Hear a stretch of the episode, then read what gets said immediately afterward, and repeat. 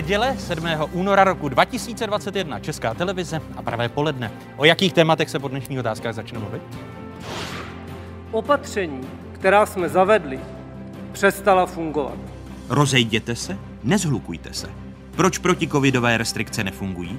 Diskuze tří předsedů. Jana Hamáčka z ČSSD, Ivana Bartuše z Pirátů a Vojtěcha Filipa z KSČM. Nehodnotím, jestli ten systém byl spravedlivý, nebyl spravedlivý. Ten systém máme tady dvacet let a někdo ho teďka účelově mění. Volby jinak. Jak?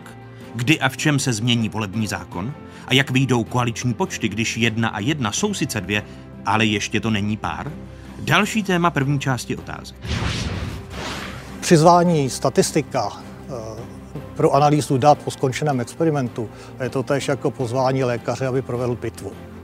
Může říct, na co pacientům umřel, ale nepoví, jak ho vyléčit. Utopení v číslech. Která data potřebujeme a co se s nimi děje? Hosty náměstek ministra zdravotnictví Vladimír Černý a ředitel Ústavu zdravotnických informací a statistiky Ladislav Dušek. Vítejte a hezkou neděli vám všem divákům jedničky i zpravodajské dvacet čtyři. Jste v jedinečném prostoru pro diskuzi. Červená mapa ve středu Evropy. Česko si už několik týdnů drží prvenství v tomto regionu v šíření koronavirové nákazy. Přes oficiálně zavřené vleky a ski areály se nákaza nejvíce šíří na horách, jak sami vidíte na mapě České republiky. Hodnota protiepidemického systému PES se drží stále nad sedmdesáti body. V sobotu se zhoršily i dva další ukazatele indexu PES. Průměr počtu nakažených na sto tisíc obyvatel za dva týdny a čtrnáctidenní průměr pozitivně testovaných mezi seniory. Počet úmrtí překročil hranici sedmnácti tisíc lidí. Ve čtvrtek ministr zdravotnictví Jan Blatný pohnutým hlasem veřejnost varoval, že opatření nezabírají, když je lidé nedodržují. Je ale smutným faktem, že epidemická situace u nás se nelepší. Ba co hůř. Statistika nekompromisně ukazuje, že v České republice je přítomna britská mutace viru, která je agresivnější a šíří se daleko rychleji. Dokazuje to jednoduchý fakt. Opatření, která jsme zavedli, přestala fungovat. O možném zpřísnění opatření má podle ministra zdravotnictví Jana Blatného jednat vláda v pondělí.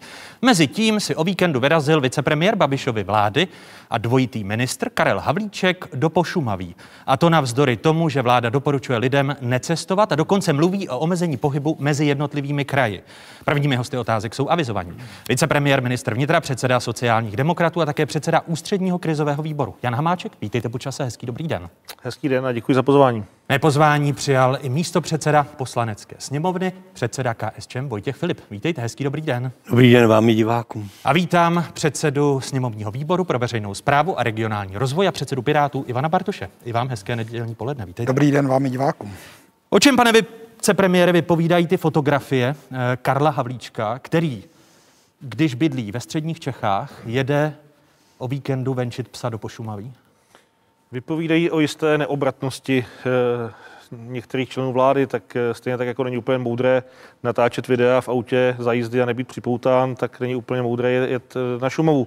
Co vám k tomu mám říct? Já za sebe... Není to já tak, jsem, že vláda, že vláda posouvá hranice papalášství? Ale zase procházka ze psama se není papalášství, ale, ale mělo by být to, dáno to, že vláda jde příkladem. Takže já, já se můžu mluvit za sebe, já se snažím nařízení vlády plnit, trávím čas v místě bydliště a vycházím pouze za účelem nákupu či cesty do práce nebo venčit psa do pěti set metrů, tak jak je dovoleno. Kdyby toto udělal člen vlády za sociální demokracii, byl by druhý, člen, byl by druhý den členem vlády? Já si nemyslím, že za to, za to, je, za to že někdo, někdo jde ze psem na procházku, je na místě někoho vyhodit z vlády. On jede, je na, spíš... promiňte, on jede na procházku nějakých sto padesát kilometrů. Hmm. Uh, protože Karel Havlíček je ze středních Čech. Ptám se na to co, co to, co to znamená, když vy mluvíte jako vláda o zpřísňování opatření, o možném omezení cestování mezi kraji, vy chcete dělat jakýsi registr přestupků a do toho člen vlády ukazuje to, co ukazuje. Tak, ale on nic neporušil, když, když to vezmeme z hlediska dikce toho usnesení, protože říkám, že to je neobratnost, ale e, viděl bych rozdíl mezi tím, když někdo jde na party do hotelu, tak tam to je postižitelné a také ten jediný, kdo byl v nějaké kompetenci mojí, e, už e, není ředitelem krajské policie, takže tam to je naprosto jasné. ale toto není, po, ničeho, to není porušení ničeho, protože on šel se psem na procházku do přírody, což může sám, proto říkám, že to je neobratnost, protože prostě samozřejmě to logicky otevírá tyto otázky, ale není to porušení žádných nařízení. Takže by neměl uh, distanc ve vládě, kdyby to byl ministr za ČSSD. Za, tak za to, že šel se psem na procházku, asi, asi ne. E, kdyby něco porušil, tak samozřejmě tam by ten trest e, musel přijít. On jel vlakem na procházku a říkám v čase, kdy mluvíte o zpřísňování já, já opatření. Jestli by se ta opatření neměla rozvolnit, když ne, ale, ta, ale ta opatření toto nevylučují. To znamená, pokud vy se seberete a vyrazíte s rodinou na výlet do přírody, tak, tak jste v souladu s těmi nařízeními. Nesmíte, a to tam všechno vypisováno, nesmíte ano, to je chodit, to, to... chodit do restaurace, nesmíte a tak dále, ale pobyt v přírodě zakázán není. Proto já říkám, nic neporušil, je to jistá neobratnost, protože samozřejmě to může být vykládáno jako v úzovkách zbytečná cesta, e, nicméně cesta v souladu s vládním usnesením, takže v, za toto bych ho z vlády nevyhazoval. Kdyby byl v hotelu Prince Delin, tak už ve vládě není z mého pohledu. E, dostaneme se ještě k Milanu Hniličkovi, který zůstává v čele Národní sportovní agentury a přitom v tom hotelu byl. Vy píšete o krasojízdě vládních politiků. E, nebyla to jen běžná návštěva jiného regionu u Karla Havlíčka, vyvenčení psa v Pošumaví? Já bych asi v té věci, co řekl pan Hamáček, bych s ním souhlasil. Jo, já si myslím, že pohyb na zdravém vzduchu je potřeba. Já taky třikrát týdně se snažím ráno kolem šestý do Stromovky si jít zacvičit, hmm. protože prostě je dobrý být na tom vzduchu, být na tom v pohybu, když nikoho neohrožuju. A v té přírodě bych to asi chápal. Problém je, a dlouhodobě je to nejčastěji vytýkaná i odborníky vládě. Lidé neposlouchají nařízení nebo mají s tím problém, protože ta vláda nemá důvěru. A, a ta neobratnost je takový hodně schovývavý označení. A když si vezmeme období prvního covidu, kdy si premiér odletí na dovolenou, kdy prostě ta vláda vytáhne ve čtvrtek, nebo kdy to bylo, že zakáže cestovat mezi regiony, a prostě pan Havlíček, ať si tam klidně jako jel, ne, ale když si to dáte prostě jako fotku ještě se svým mazlíčkem, a já jsem rád, že ty zvířata taky totiž doma trpějí, když, když nemůžou chodit ven. Chtěl tím říci, že chování členů vlády ne, způsobuje si... to, že lidé nedodržují ne, opatření. Ale, ale vy, musíte být, vy musíte jít nějakým způsobem příkladem, když jste takhle viditelná osoba. A když si ještě jako naběhnete, pokud jim teda nechcete zakrýt nějakou jinou věc, což se podle mě vůbec nemusí vylučovat. Když si ještě takhle jako naběhnete, tak říct, že to je nějaká jako neopatrnost, neomalenost. Pokud v týdnu jede, že se od pondělka nebo od kdy po vládě, taky možná, což je úplný nesmysl, teda, že by se nesměl přijíždět v regionu. Lidé někde bydlí, někde pracují, půlka středních Čech pracuje v Praze, lidé mají, lidé, co bydlí v Praze, mají ve středních Čechách nebo pracují v Praze, mají tam bydlení. Tak jako do toho, když pan ministr Havlíček si napálí fotku, vyjel jsem si na Šumavu se psem.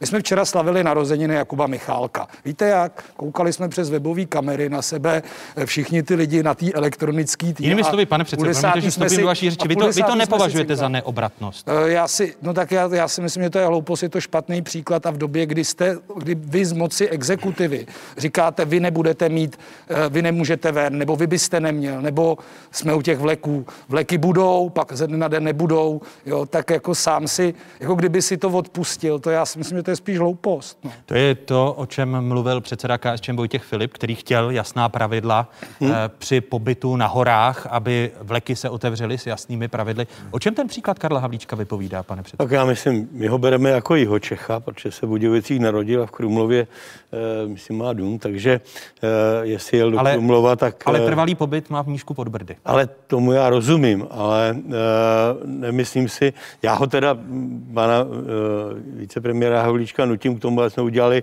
kontrolní den na D tři, což je podle mého soudu docela důležité a tam se právě teďkon dělá ta část, která je mezi Českými Budějovicemi a státní hranicí. On mi to zatím neslíbil, ale myslím, že k tomu dojde. Tak já doufám, že ministrům nezakážeme, aby jezdili po republice a tam, kde mají být, aby byli. Jo? Promiňte, ale přijde vám srozumitelné, že ministr zdravotnictví a Roman Prymula mluví v týdnu o zpřísňování opatření a v sobotu vidí národ fotografie Karla Havlíčka, že si vyrazí se, sem desítky kilometrů já, ze středních Čech do Pošumaví. Já vidím to porušení tam, kde to porušení je. Jestli si někdo udělá jako uh, barmunskou oslavu narozenin v restauraci, která má být zavřená, tak je to samozřejmě porušení toho vládního nařízení. Tohle to já za porušení vládního nařízení nevidím. jako návštěvu Šumavy panu ministrovi Havlíčkovi přeju a vycházku se psem taky.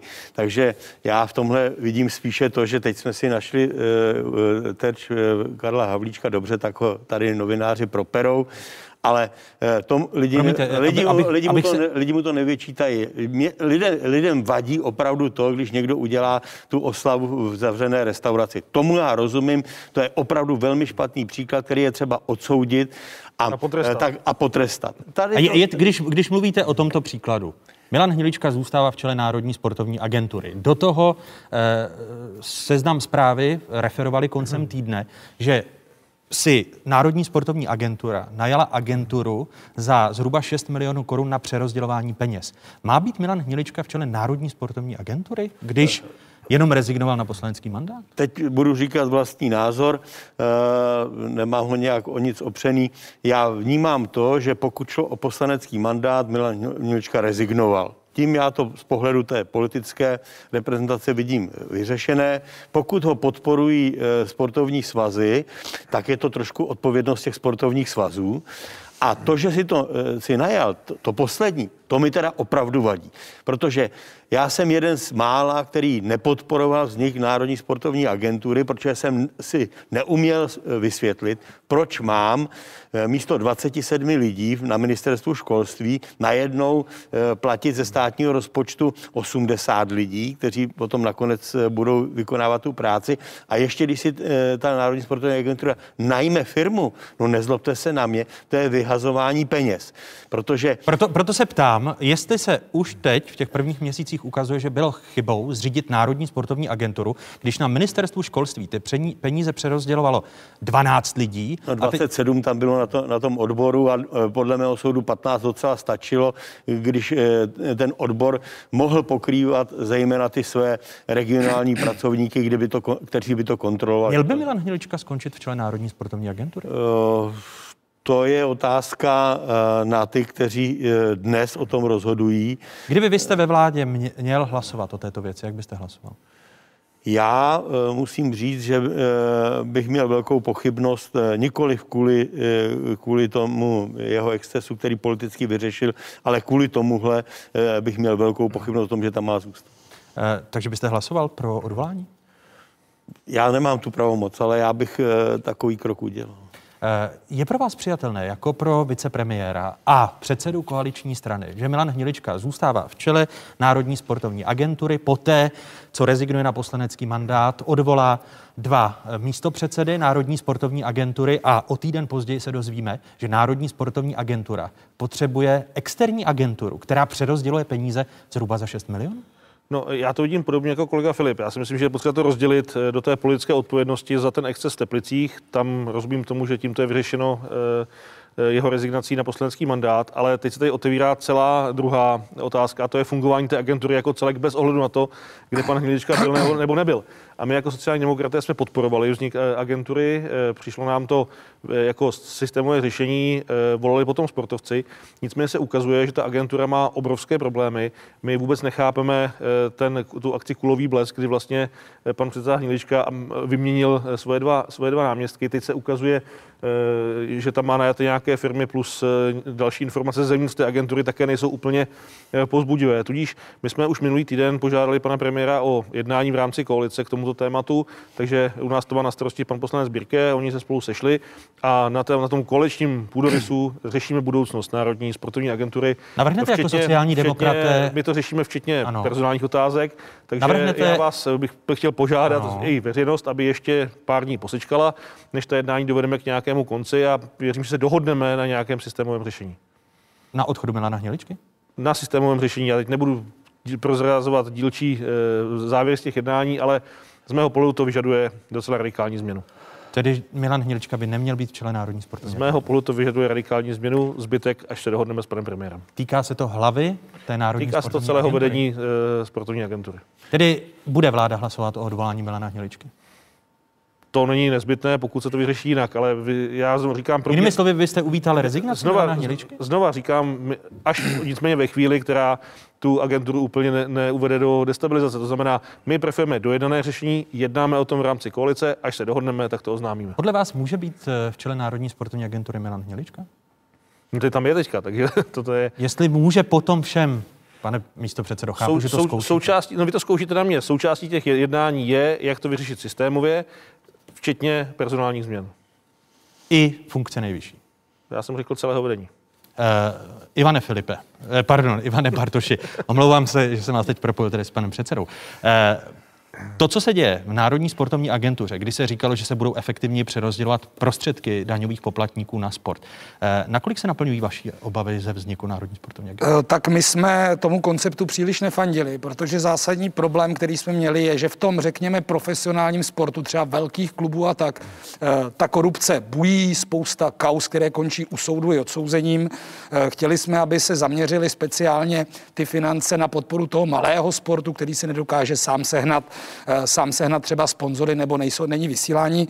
Když už teda bylo jasné, že nezastavíme tuto agenturu, která byla šitá na míru tomu, že tam bude pan Hnilička, kolem toho chodila spousta lidí jako kolem horké kaše, tak jsme se snažili do té struktury, ať to byl etický kodex, ať to byla veřejná kontrola přes eh, online hodnocení třeba těch přidělovaných peněz. To všecko nám samozřejmě ano zamázlo v jednání o té agentuře, neprošlo. Lukáš Bartoň na tom dělal půl roku, nic, co by zvýšilo tu transparentnost.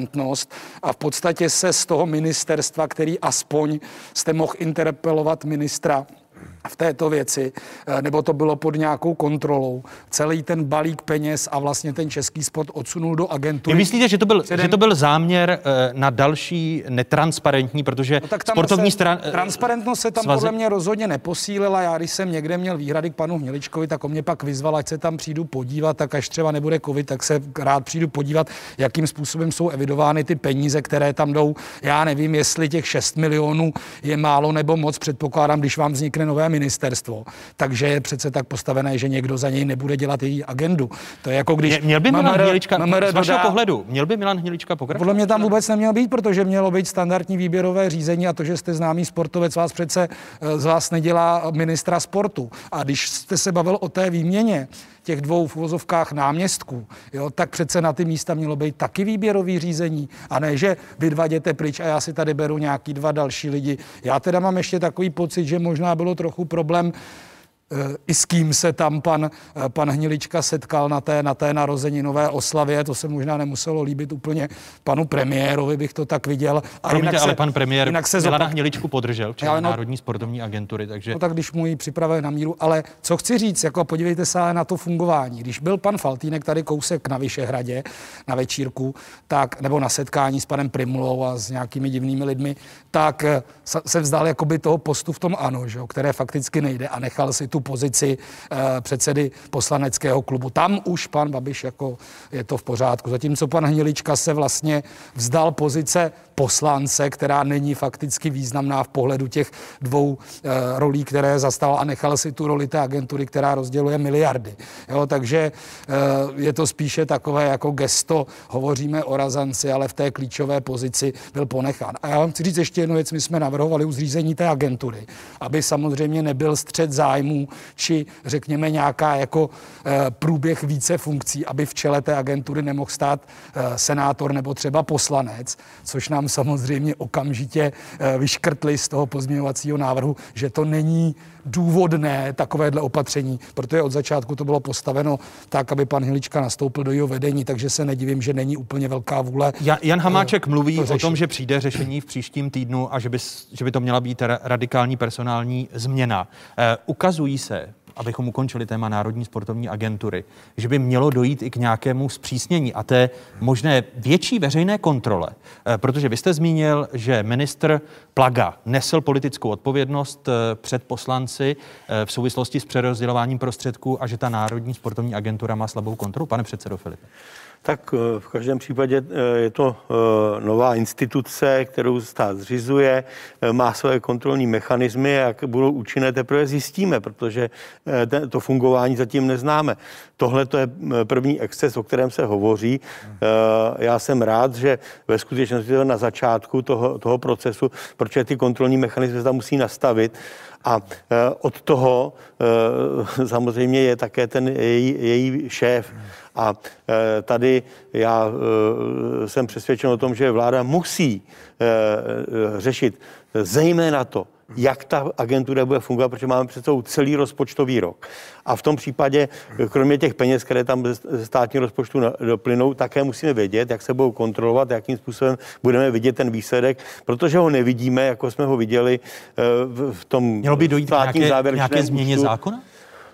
O té, co jsme i viděli, se, i to se může ukázat. Že, že šest milionů z externích prostředků jde na přerozdělování peněz na sport? Jako, to bychom se museli bavit, která ministerstva si kupují, nebo které radnice si kupují externí právní a auditorské služby, protože někdy jsou ty auditorské služby externí povinné ze zákona, jindy samozřejmě ten vnitřní audit je nutný a vyžadujeme ho. A v tom případě je důležité, abychom nastavili pro rok dva tisíce dvacet jedna takový režim, který nám umožní, aby ty prostředky, které se ze státního rozpočtu dají na sport, a já jsem rád, že se na ten sport dávají, protože je potřeba ten sport umožnit těm lidem, zejména těm neprofesionálním, který, kteří nemají ty prostředky na, na to, aby rozvíjeli tu činnost, zejména u dětí, tak ale musíme vidět, že ty prostředky potom někdo nezneužije. A to je to podstatné, to si myslím, že bude podstatné i pro vládu. Pane. Ne, já, už, já už jenom poznámku, to určitě dořešíme a vyřešíme, nicméně, co je z mého pohledu klíčové, je, abychom v žádném momentě neznejistili příjemce těch dotací, hmm. protože oni mají jistou historickou zkušenost s různými výpadky a komplikacemi hmm. a vždycky to bylo strašně nepříjemné. Takže já bych chtěl všechny ujistit, že v tom jednání budeme dbát na to, aby případné změny a, a tak dále neměly dopad na moment a funkčnost výplaty těch, těch peněz, protože oni s tím počítají, všechny kluby mají to v rozpočtu a tak dále, takže to je pro nás naprostá priorita. Takže dojde-li v čele, dojde-li v čele Národní sportovní agentury k personální změně, tak to podle vás neohrozí financování nesmí. sportu? Nesmí. Nesmí. To musí, nesmí, to musí být součástí toho řešení. Když byla řeč o Milanu Hniličkovi, který se proslavil v těch uplynulých čtrnácti dnech právě návštěvou jednoho z teplických hotelů a onou párty oslavy narozenin Petra Bendy, někdejšího člena ČSSD, tak... Tak já myslím, že je stále členem, ne? Nebo minimálně byl čtvrtý na kandidáce do zahnutí, zahnutí pro zdraví a sport. No dobře. No, jako nestraník, no, ne člen sociální demokracie. Když se vrátíme k těm vládním opatřením. Tady jsou ta opatření z dvacátého osmého ledna, která přijala vláda a týkají se i omezení pohybu a vycestování. Když se podíváme, co ta usnesení opatři, ob, obsahují. S výjimkami se zakazuje volný pohyb osob v noci, nově také nemůžeme v noci vycestovat. Taková možnost mezi výjimkami není. Povolena je noční cesta do místa bydliště. Problémem tedy je, když cestuje člověk z místa bydliště. Podle předsedy Sdružení místních samospráv europoslance za starosty Stanislava Polčáka jsou opatření v některých ohledech zmatečná a navíc protiústavní. Tady jsou jeho slova pro dnešní otázky. Například cesta do zaměstnání, výkon profese nebo představa trochu zvláštní vlády, že výkon asi provozu tramvaje, to znamená řidiče, nebo rozvoz potravin je asi hobbym, protože to nespadá podle vlády do těch předchozích výjimek, to znamená cesta do zaměstnání. A problém podle Stanislava Polčáka je i v otázce vycestování z České republiky. To bylo už loni posuzováno dokonce i ústavním soudem a předseda Rychetský k tomu vydal poměrně jasné stanovisko, že zákaz vycestování byl protiústavní. Teď jde opět vláda touto cestou, možná, že je to nedopatření, nicméně v denní době umožňuje občanům ČR vycestovat z České republiky. V noční době to v těch výjimkách chybí. Slova předsedy místních samospráv Stanislava Polčáka. Pane vicepremiére, už sbírají senátoři podpisy, tady je patnáct podpisů a v příští týdnu chtějí předložit stížnost k ústavnímu soudu na to usnesení vlády, o kterém byla řeč. To ta znamená ta zmatečnost a podobně. Jste si vědom toho, že ta usnesení vlády jsou zmatečná? Podobně jsme tady probírali kelímky na kávu. Ale samozřejmě, pokud budeme ta usnesení pitvat do detailu a budeme řešit, zda je, je zakázáno nebo povoleno vycestovat v noci z republiky, tak je to určitě, každé usnesení je otevřeno různým výkladům a určitě se najdou právníci, kteří řeknou, že vycestovat z republiky je zakázáno, druzí právníci řeknou, že to je povoleno, ale rozhodně, co chci říct, na hranicích nebude stát ve dvě ráno policista, aby vám dal pokutu, když půjdete do Německa, když už to jako musíte do Německa, ale spíš tam budou Němci a, a dají vám to pokutu Němci, protože budou se, budou se ptát, proč jdete ve dvě ráno do Drážďan. Ale já chci říct, ta usnesení jsou formulována samozřejmě ze snahou postihnout co nejvíce těch případů, tak aby byla jednoznačná, ale, ale napsat naprosto neprůstřelné usnesení, to je, to je opravdu majstrštyk. Vždycky bude někdo, kdo to bude napadat a bude to, bude to, bude to e, nastřelovat. Takže e, já neříkám, že v těch usneseních není chyba, už se několikrát stalo, že jsme je museli opravovat, ale ty, některé ty případy, které tady padaly, jsou z mého pohledu absurdní. Co, co, vždycky, Počkejte, není, není ta, ta absurdní usnesení, to, ta usnesení, že ta usnesení jsou, se... Vší úctě, ta, ta usnesení jsou hlavně apelativní, to znamená, říkají, co by ti lidé měli dělat a co by dělat neměli. A součástí těch usnesení je, že by měli být doma mezi dvacátou první a pátou hodinou ráno. A těžko tam můžeme napsat, že povolená výjimka je vycestovat do Německa, tak, tak je, cestování je řešeno v jiném usnesení, říká se, co se povoluje, co se zakazuje, ale je, to usnesení je potřeba chápat jako celek, jako, jako apel na, nebo model toho, jak se má ta společnost chovat, abychom zabránili těm, těm eh, rizikům. Zkusím nebo těm to jinak. Rozumíte ústavní stížnosti, když skupina senátorů v příštím týdnu, a tady vidíte podpisy, které mají otázky. Jasně, ale to, tohle vizici, přece není o cestování do Německa. A to, týkaj... je, to je o školství. To, pokud se nepletu, oni ano, stěžují na plus, to, i plus, že nepouštíme děti do, do škol. I plus, takže nevím, ta zmatečnost, tím... promiňte, i plus ta zmatečnost. Já tady vidím napsáno nepřiměřeném zásahu do práva na vzdělání a nepřiměřeném zásahu do náboženské svobody. To znamená, asi hlavní téma je školství, o tom se můžeme bavit, já předpokládám, že to bude téma, ano, jak, jak, jak vrátit děti do škol a tam rozumím, že, že, že to je problém, ale se, diskutovat, jestli můžu ve dvě ráno do Drážďan nebo nemůžu, nezlobte se, to je absurdní. Uh, ale ty ústavní stížnosti na uh, nepřiměřený zásah do práva na vzdělávání a nepřiměřený zásah do náboženské svobody, protože to se týká deseti uh, lidí v kostele, ano. Té stížnosti, která v příštím týdnu bude podána, rozumíte? Já rozumím, že, si, že jim to vadí a že si stěžují. To je právo každého a rozhodne ústavní soud. Vy byste se, pane předsedo Filipe, podepsal pod ústavní nebo pod návrh na přezkum vyjmenovaných krizových opatření vlády. Jsou tam i ta zmatečná krizová opatření, která jsem ukazoval, možnost nevycestovat v noci a přitom ve dne ano, že se i omezují práva na vzdělávání, protože vy jako KSČM jste si podmínili, že prodloužení krizového stavu bude vázáno na postupný návrat dětí do škol? Já myslím, že to řešit to ústavní stížností je vlastně až ten poslední krok. Já jsem předpokládal, že se budeme bavit mnohem dříve o tom, že potřebujeme poslat ty děti do škol, protože to má základní vlastně pozitivní věc. A to, že uvolníme část těch lidí, kteří takhle zůstávají doma s těmi malými dětmi. Nikdo nevysvětlil, proč může chodit první a druhý ročník a třetí ročník už ne.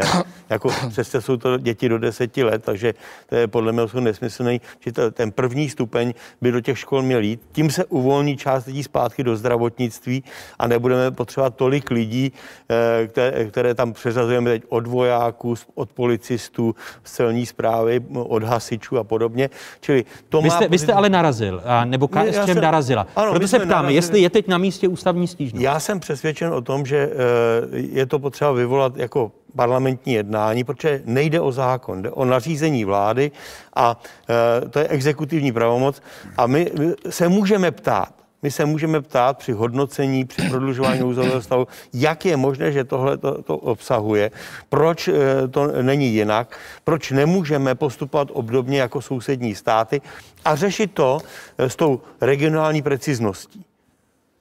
Protože... Takže ústavní stížnost teď není na místě. Já, já si myslím, že než se bude řešit, tak už bude dávno, dávno po těch opatřeních a bude, dojde ke změně. Já jsem přesvědčen, že potřebujeme, a my ty schůze teď v podstatě děláme v těch šestým, tom šestým cyklu tak, že se scházíme čtrnáct dní vždycky, ten třetí týden jako variabilní vždy, je také, takže my v podstatě v šesti týdnech jsme minimálně, minimálně tři týdny jako Poslanecká sněmovna aktivní a můžeme interpelovat vládu, můžeme požádat o, o zařazení mimořádného bodu, který by řešil, jestli tahle ta záležitost akcentuje ten stav. A k tomu se chystáte? Jako a k tomu se chystáme, protože my jsme právě proto jsme neprodlužovali o třicet dnů, protože jsme chtěli vědět, jestli nám vláda to nejzákladnější, co se odehrává v Rakousku, v Polsku, co se odehrává v Německu, jestli je schopna to řešit. A tím naším hlavním problémem je přeci to, že my půl roku tady řešíme nouzový stav a ten, pokud je o ten ústavní stav, tak ti skuteční odborníci na ústavní právo říkají, ale ten nouzový stav je proto, aby se připravil na e, zákon, který udělá změnu. Já mám tady ten ano, to, návrh, který... To je, to je proti, který, jenom aby jsme... T, pojďme no, se nejdřív bavit no, o dětech do škol a, a pak se pobavíme o protiepidemickém zákonu. My budeme chtít v tom příštím týdnu ano. říct, jak je možné, že jste to neudělali. Proč jste neudělali nějaký krok, který to umožňuje, jestli je tam nějaké zdravotní riziko, které by odpovídalo tomu. Ale taková statistika není. Ano. Já si to ověřuju na hygienické službě, opravdu se o to zabývám. Telefonu ministru Blatnému říkám, pane ministře, je, je tady ten stav takový a on říká, ano, já jsem jel do Chebu, protože vnímám, jak je to rizikové, musíme ty lidi převážet, ale to je regionální věc, protože těch lůžek v těch nemocnicích je ve skutečnosti těch covidových zatím, takže ještě jedna třetina volná. Vy tedy budete chtít v poslanecké sněmovně vyvolat tuto debatu, když jste neuspěli s tím jako ano. s podmínkou prodloužení nouzového stavu. Já vám řeknu, já vám řeknu k té ústavní stížnosti a pak k tomu školství. Ano. Když v první vlně covidu na jaře rozhodoval soud o oprávněnosti vyhlášení a některá schodil vláda, měla nouzový stav a znova je vyhlásila pod nouzovým stavem, řekl tam zcela zásadní věc. Tato opatření mají být srozumitelná a odůvodněná. Odůvodněná. To znamená, když něco udělám, chci to po občanovi, vysvětlím to, jaký to má efekt na ten celek. Vláda tady má nouzový stav a říká, my bojujeme proti pandemii, takhle, takhle, takhle, takhle, takhle, ale neřekne, jaký to má efekt, jak dlouho to bude trvat, jaký to dělá podíl třeba na tom poklesu výkonu ekonomiky, ale i těch škol. Já mám doma čtrnáctiletou dceru, která jaký doma, takhle dlouho a už jí z toho s prominutím kape na karbit, jak se říká. A my jsme chtěli už v minulém jednání o nouzovém stavu, a bavili jsme se o tom s panem ministrem Plagou taky, jenomže co nechce pan premiér Babiš se evidentně nestane, protože ti ministři naslibují, jak to mají všechno připravené a nestane se to. Počkejte, ale... A já, pane... já vám dokončím to, prosím, ano. dokončím ty školy. Takže ty děcka a ta distanční výuka nemůže nahradit tu klasickou výuku. A teď se tak vždycky díváme na ty státy, ale tam je taky nouzový stav. Podívejte se na Belgii. Já to tady mám. Na škole jsou děti od školky do maturity. Školka a děti do páté třídy chodí do školy denně. Není plavání, tělocvik, je jen venku, není jídelna, obědy se roznáší do tříd, mají stevarda v autobuse, nepotkávají se. My jsme minule se i domluvili, myslím, že to dostal od nás pan Plaga. Ať to nechají na těch ředitelech, stanoví ty podmínky a ať ta škola rozhodne, jestli bude mít rotační výuku. Ten návrat dětí do školy je přece úplně klíčová věc. A tahle ta stížnost si vypíchá to nejdůležitější, ale ukazuje na ten princip, že vy, když teda chcete zavést nějaké opatření, tak musíte říct, jaký má efekt, proč ho děláte. A když je to přísné opatření, tak na druhé straně řešit ty kompenzace. A já si myslím, a tady pan Hamáček má předložený tenhle zákon zase na vládě, vláda ho neprojednala. My jsme se sešli u té velké legislativy hmm. před čtyřma měsícema. Všichni předsedové no. tam byli a řekli jsme, Mám dobrý, udělejme ty velké změny, ať tady nemáme nouzový stav navždy. Teď mluvíte máme... o protiepidemickém zákonu, abychom se no, tím nestratili. S tím spro... no, ne, jsou, obec, jsou, ano. Oni, ono jich je několik verzí, pak je pandemický, který by trval jenom po pandemii, to je teď na stole. Vláda má v pondělí jednání, já se chci ještě bavit s panem premiérem Babišem, tak ať vemou ten základ pana Hamáčka nebo ten návrh, který tam je. Ať to ta vláda prostě projedná a pošle to do sněmovny. Ať nemusíme my ve čtvrtek řešit nouzový stav, když budeme mít už rozjednáno a ten senát, když si se píše ta stížnost, tak taky na zákon, který se bude týkat pandemie, neumožní takové zásahy do práva lidí a umožní fungovat v těch hlavních principech. Teď mi řekněte, to, ten návrat dětí do, do škol. Vy se na tom shodujete všichni tři u tohoto stolu. Ministerstvo školství už má vypracovaný materiál, který se týká testování, ale vláda ho neprojednala. Pane vicepremiére, proč to trvá tak dlouho, když neustále se jenom mluví o testování dětí? Zároveň se říká, že školství je priorita. Proč ty věci ve vládě neprojednáte? A aby, protože ten materiál ministerstva školství předpokládá, že by se maturanti do škol mohli vrátit v březnu, není to pozdě? No, za prvé, pokud někdo chce statistiky a chce vidět, co vlastně udělá otevření škol, tak se stačí podívat na dvě čísla, jedna ze září a jedna z podzima. Ve chvíli, kdy jsme školy otevřeli, ty děcka se vrátily, tak nám ta, tak nám ta čísla vystřelila nahoru. To je prostě objektivní fakt. A můžeme se bavit o tom, jak to je potom v těch statistikách. Otázka je, co se vůbec vykazuje. Já mám vlastní zkušenost, já jsem si myslel, obvinil jsem chudáka pana ministra Tomana, že mě nakazil, pak udělali na, na e, hygieně sekvenci, řekli, že mě nemohl nakazit on, takže mě pravděpodobně nakazili moji synové, kteří byli naprosto bezpříznakoví. Tím jenom říkám, že e, tam jako to, ne vždycky to, co je ve statistikách, je e, reálná pravda. Takže Těch, ty školy jsou problém, já, já, já to vnímám. A popravdě řečeno, některé technologie, které jsou k dispozici, přicházejí až teď nebo v posledních týdnech a měsících a situace je jiná z hlediska třeba zajištění testování teď, než byla na podzim. Na podzim jediný způsob, jak testovat ty děcka, bylo strkat jim do nosu ty, ty štětičky. Teď už jsou ty různé kloktací a tak dále. To znamená, posunuli jsme se a můžeme se o tom bavit. Já souhlasím s tím. Pojďme, pojďme a proč vláda na... neprojednala ten materiál? No to, to se zeptejte, pana, já, já teda při, při, poprvé slyším to, že pan, má, pan ministr Plaga něco má. Ano, ne, je, do, do vlády to nepředložil, takže se zeptejte jeho, proč to nepředložil. A pokud to předložil a pan premiér mu to, za, jak se říká, zamázl, ano. Tak je potřeba se zeptat pana premiéra, proč to zamázl, ale já to vidím poprvé. Takže, Takže byste ten materiál ne, neviděl, ne. který ministerstvo školství vypracovalo, ale premiér ho stále nezařadil na jednání vlády. Na, na, materiály na vládu pouští premiér, to znamená, to je otázka na pana předsedu vlády. E, nicméně, já souhlasím s tím, pojďme to řešit, e, ma, ale pojďme to řešit za předpokladu, že budeme schopni e, ty děti otestovat. A to ten materiál s tím no, počítá. Tak, Myslíte tak si, pořád... že by se mohli maturanti v březnu už vrátit do škol? Pokud, pokud zvládneme, pokud, by, pokud, pokud budou ti první, pokud to znamená, začneme jaksi maturanty, proč ne? A pokud budeme schopni zajistit dostatek testů a dostatek personálu nebo těch, které, kteří ty testy budou provádět, proč ne? Ale my, se, my jsme ve sporu. My, my všichni souhlasíme s tím, že nemůžeme ty děcka držet doma do června. No ale, ale musíme... Vojtěch Filip a KSČM předpokládala, že už by se teď děti vracely. No, ale mohli být. To sice mohli, ale kdyby, kdyby se nám zopakovali Ten, ten samý, pardon, kdyby se nám zopakoval ten samý efekt z toho září nebo z toho, z toho listopadu, tak nám ty, tak nám ty nemoci se přetečou. Teď my jsme v situaci, že, že, že vozíme lidi vrtulníkama po republice, ty, ty, lůžka, ty, ty nemoci jsou přetížený všechny. A, a představ, že nám ta epidemie, a mimochodem, to, že nám, to, že nám teďka zase stoupá počet nakažených, znamená, že do čtrnácti dnů jsou ty lidi v nemocnicích. To znamená, pane vicepremiére, chcete, chcete tím říci, že vy byste ve vládě nehlasoval rozhodně pro návrat dětí do škol před prvním březnem? Ne, já bych, já bych nehlasoval pro návrat do škol bez testování. To znamená, pokud bude, pokud bude zajištěno testování, tak s tím nemám žádný problém. No, ministerstvo ale... počítá s tím, že by bylo zajištěno od března těmi nein, tak, neinvazivními tak v tom případě se můžou, tak v tom případě je možné, aby se od prvního března začali vracet, ale pustit děti do škol bez testování je obrovské riziko. Je to, je to pozdě od toho března, pane předsedo? Já myslím, pane že nej, te, ten náš návrh přeci vycházel z toho, že prvního února začínají školní prázdniny a že vlastně nastupují postupně ty děti. Nenastupují ve všech okresech v celém státě najednou, ale postup, postup je ten, že nastupují ty děti, pak je tam, můžu si to vyhodnotit, nastupují další okresy, zase si to můžu vyhodnotit, ale pořád to oddalovat a říkat, že nejsou, nejsou testy. Není to pravda přeci.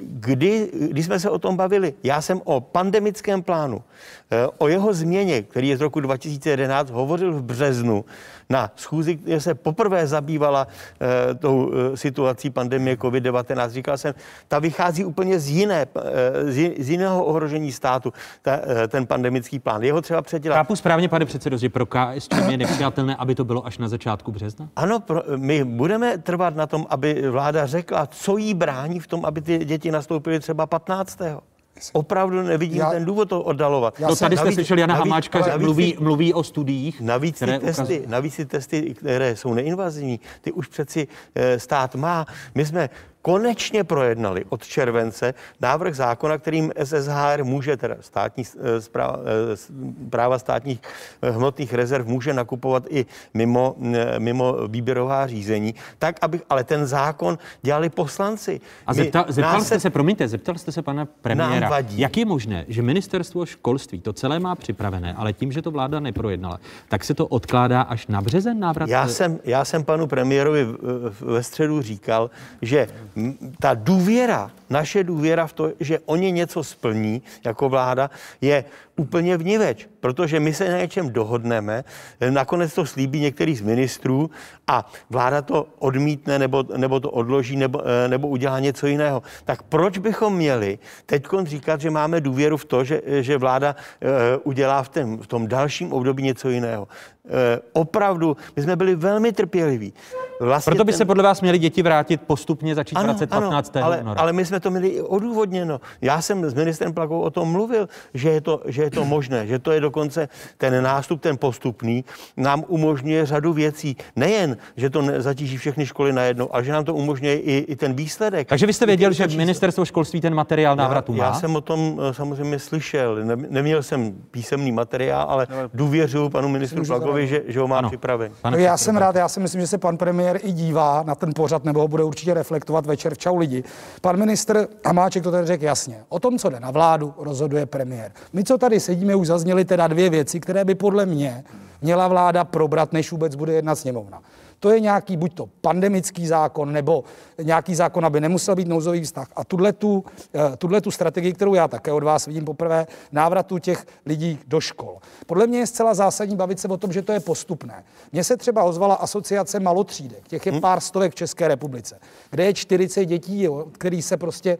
To se, jo, to, se, to se zvládnout, jako třeba dal jsem příklad nějaké má, to se, to se zvládnout dá. Ty neinvazivní testování, tady se furt jako licituje... Jednak dneska taky chodí už třeba, já nevím, na antigenní testy lidi, kteří nejsou plnoletí. Musí se vyřešit, jakým způsobem to bude, aby to by nebylo, jestli to je ten kloktací test, no, tak to už evidentně není žádný problém.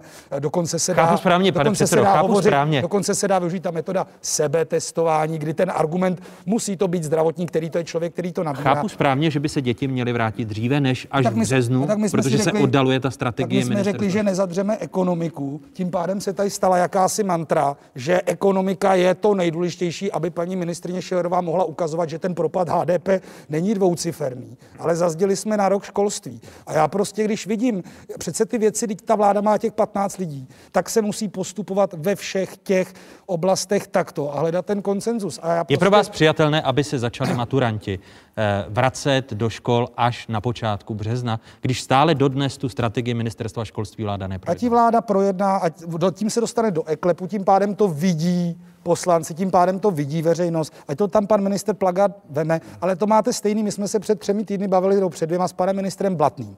On nám tam večer řekne, co všechno bude. A pak se v devíti usnesení sněmovny před nouzovým stavem, který jsme nepodpořili, neodhlasuje ani ten jeden krok. Jo. Takže co je záruka, že se ty věci stanou? Že to vláda změní usnesením, pokud může, nebo do sněmovny předloží nějaký návrh, který Promiňte, když se dá, ale, ale když se, se dá na mimořádný schůzi projednávat stavební zákon, tlačku paní ministrině uh, místního rozvoje Dostálovou jako nejurgentnější zákon, tak mi neřek, neříkejte, že vláda nemůže prioritně probrat školy, pandemický zákon nebo tenhle ten epidemiologický zákon, kompenzace, o tom dneska mluvila na primě paní Maláčová, jak to tam taky visí, kompenzace, když jste, když jste v karanténě, nějaký bonus, aby se ty lidi nahlašovali, protože ty čísla přece vůbec nesedějí, protože lidi, co mají covid, prostě nejdou se nahlásit. Jo. V Plzni to ukazuje no ale pro, pro, nula celá dvacet šest. Pane předsedo, ať neodbočíme od těch dětí, no. Pojďme se pobavit, co v pondělí udělá vláda s těmi, s těmi dětmi, když stále není na programu vlády, alespoň jsem to tam nenašel v tom oficiálním programu, tento návrh, který ministerstvo školství už má vypracovaný. To je dobrá otázka, ale znovu říkám v tomto případě na pana premiéra.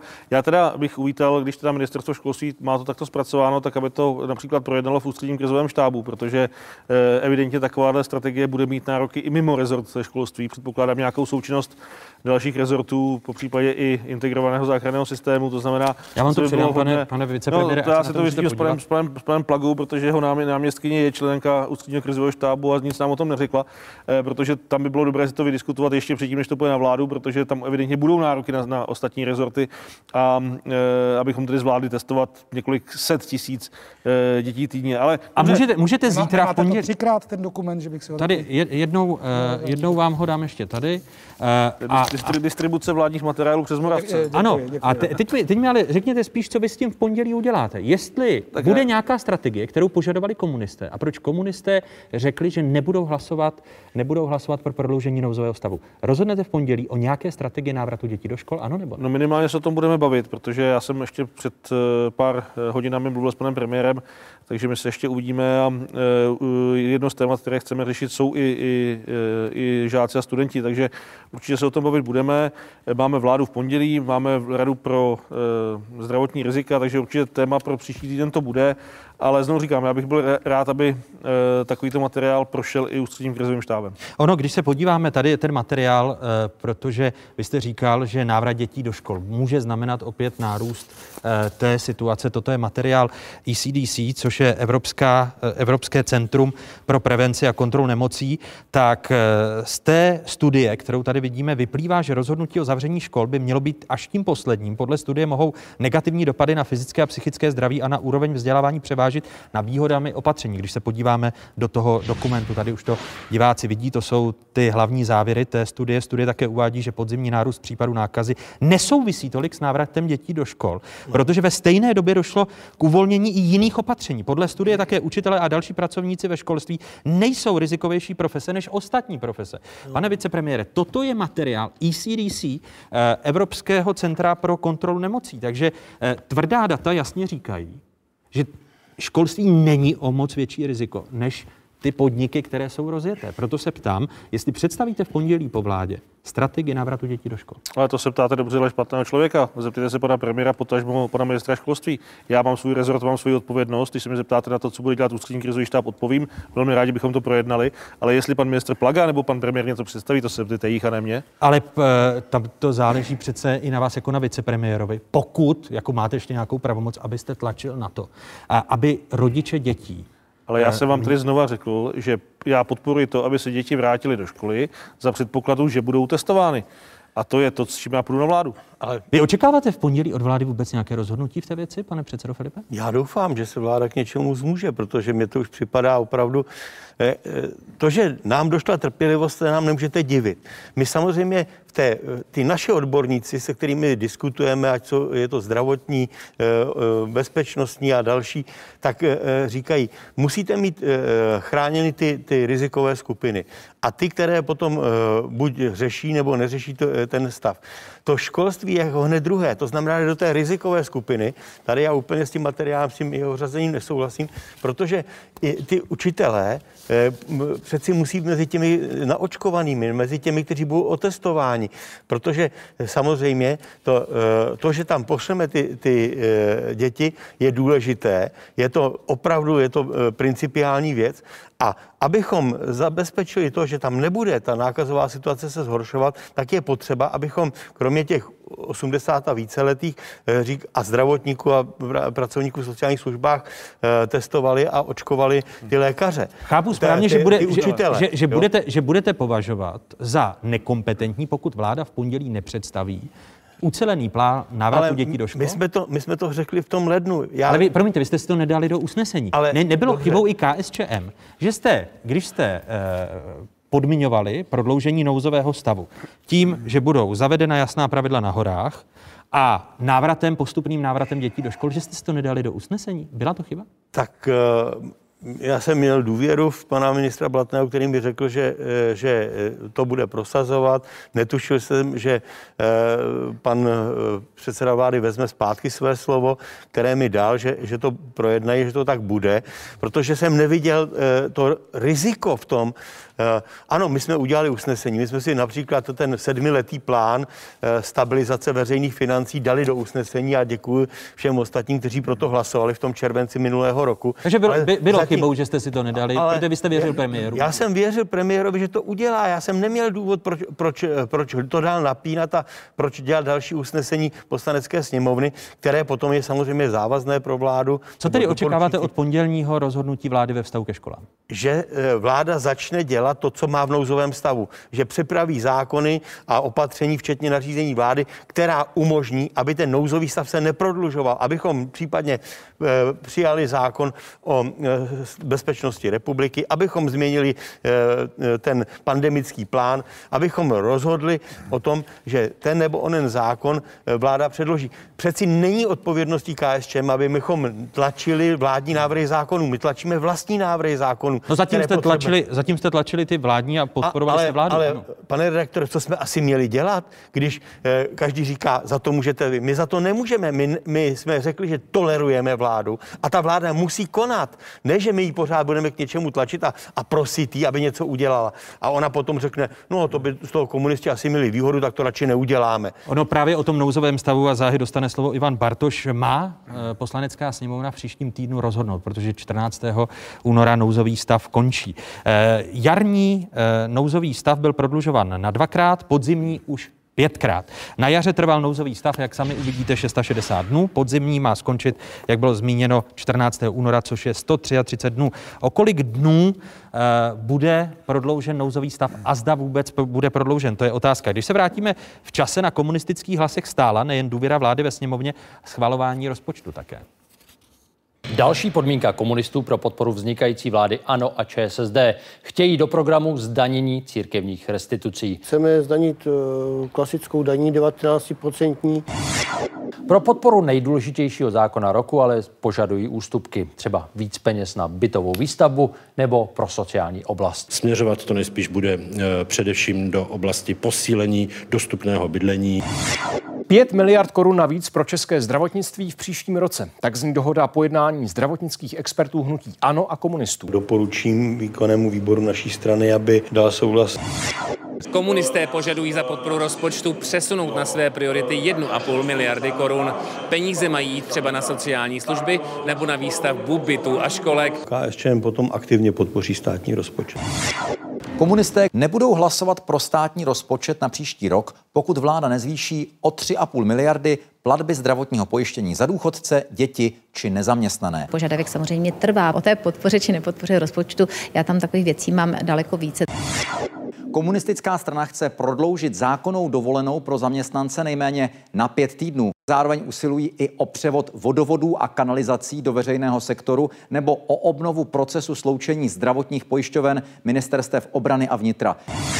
Po dnešku nejsou komunisté blíž podpoře státního rozpočtu na příští rok a dál požadují škrty za deset miliard korun v obraně. Komunistická strana Čech a Moravy neslíbila, že automaticky bude podporovat státní rozpočet vlády. A do budoucna tedy, jak bylo řečeno, nemůže vláda počítat na komunistické hlasy v souvislosti s opakovanou žádostí o prodloužení nouzového stavu.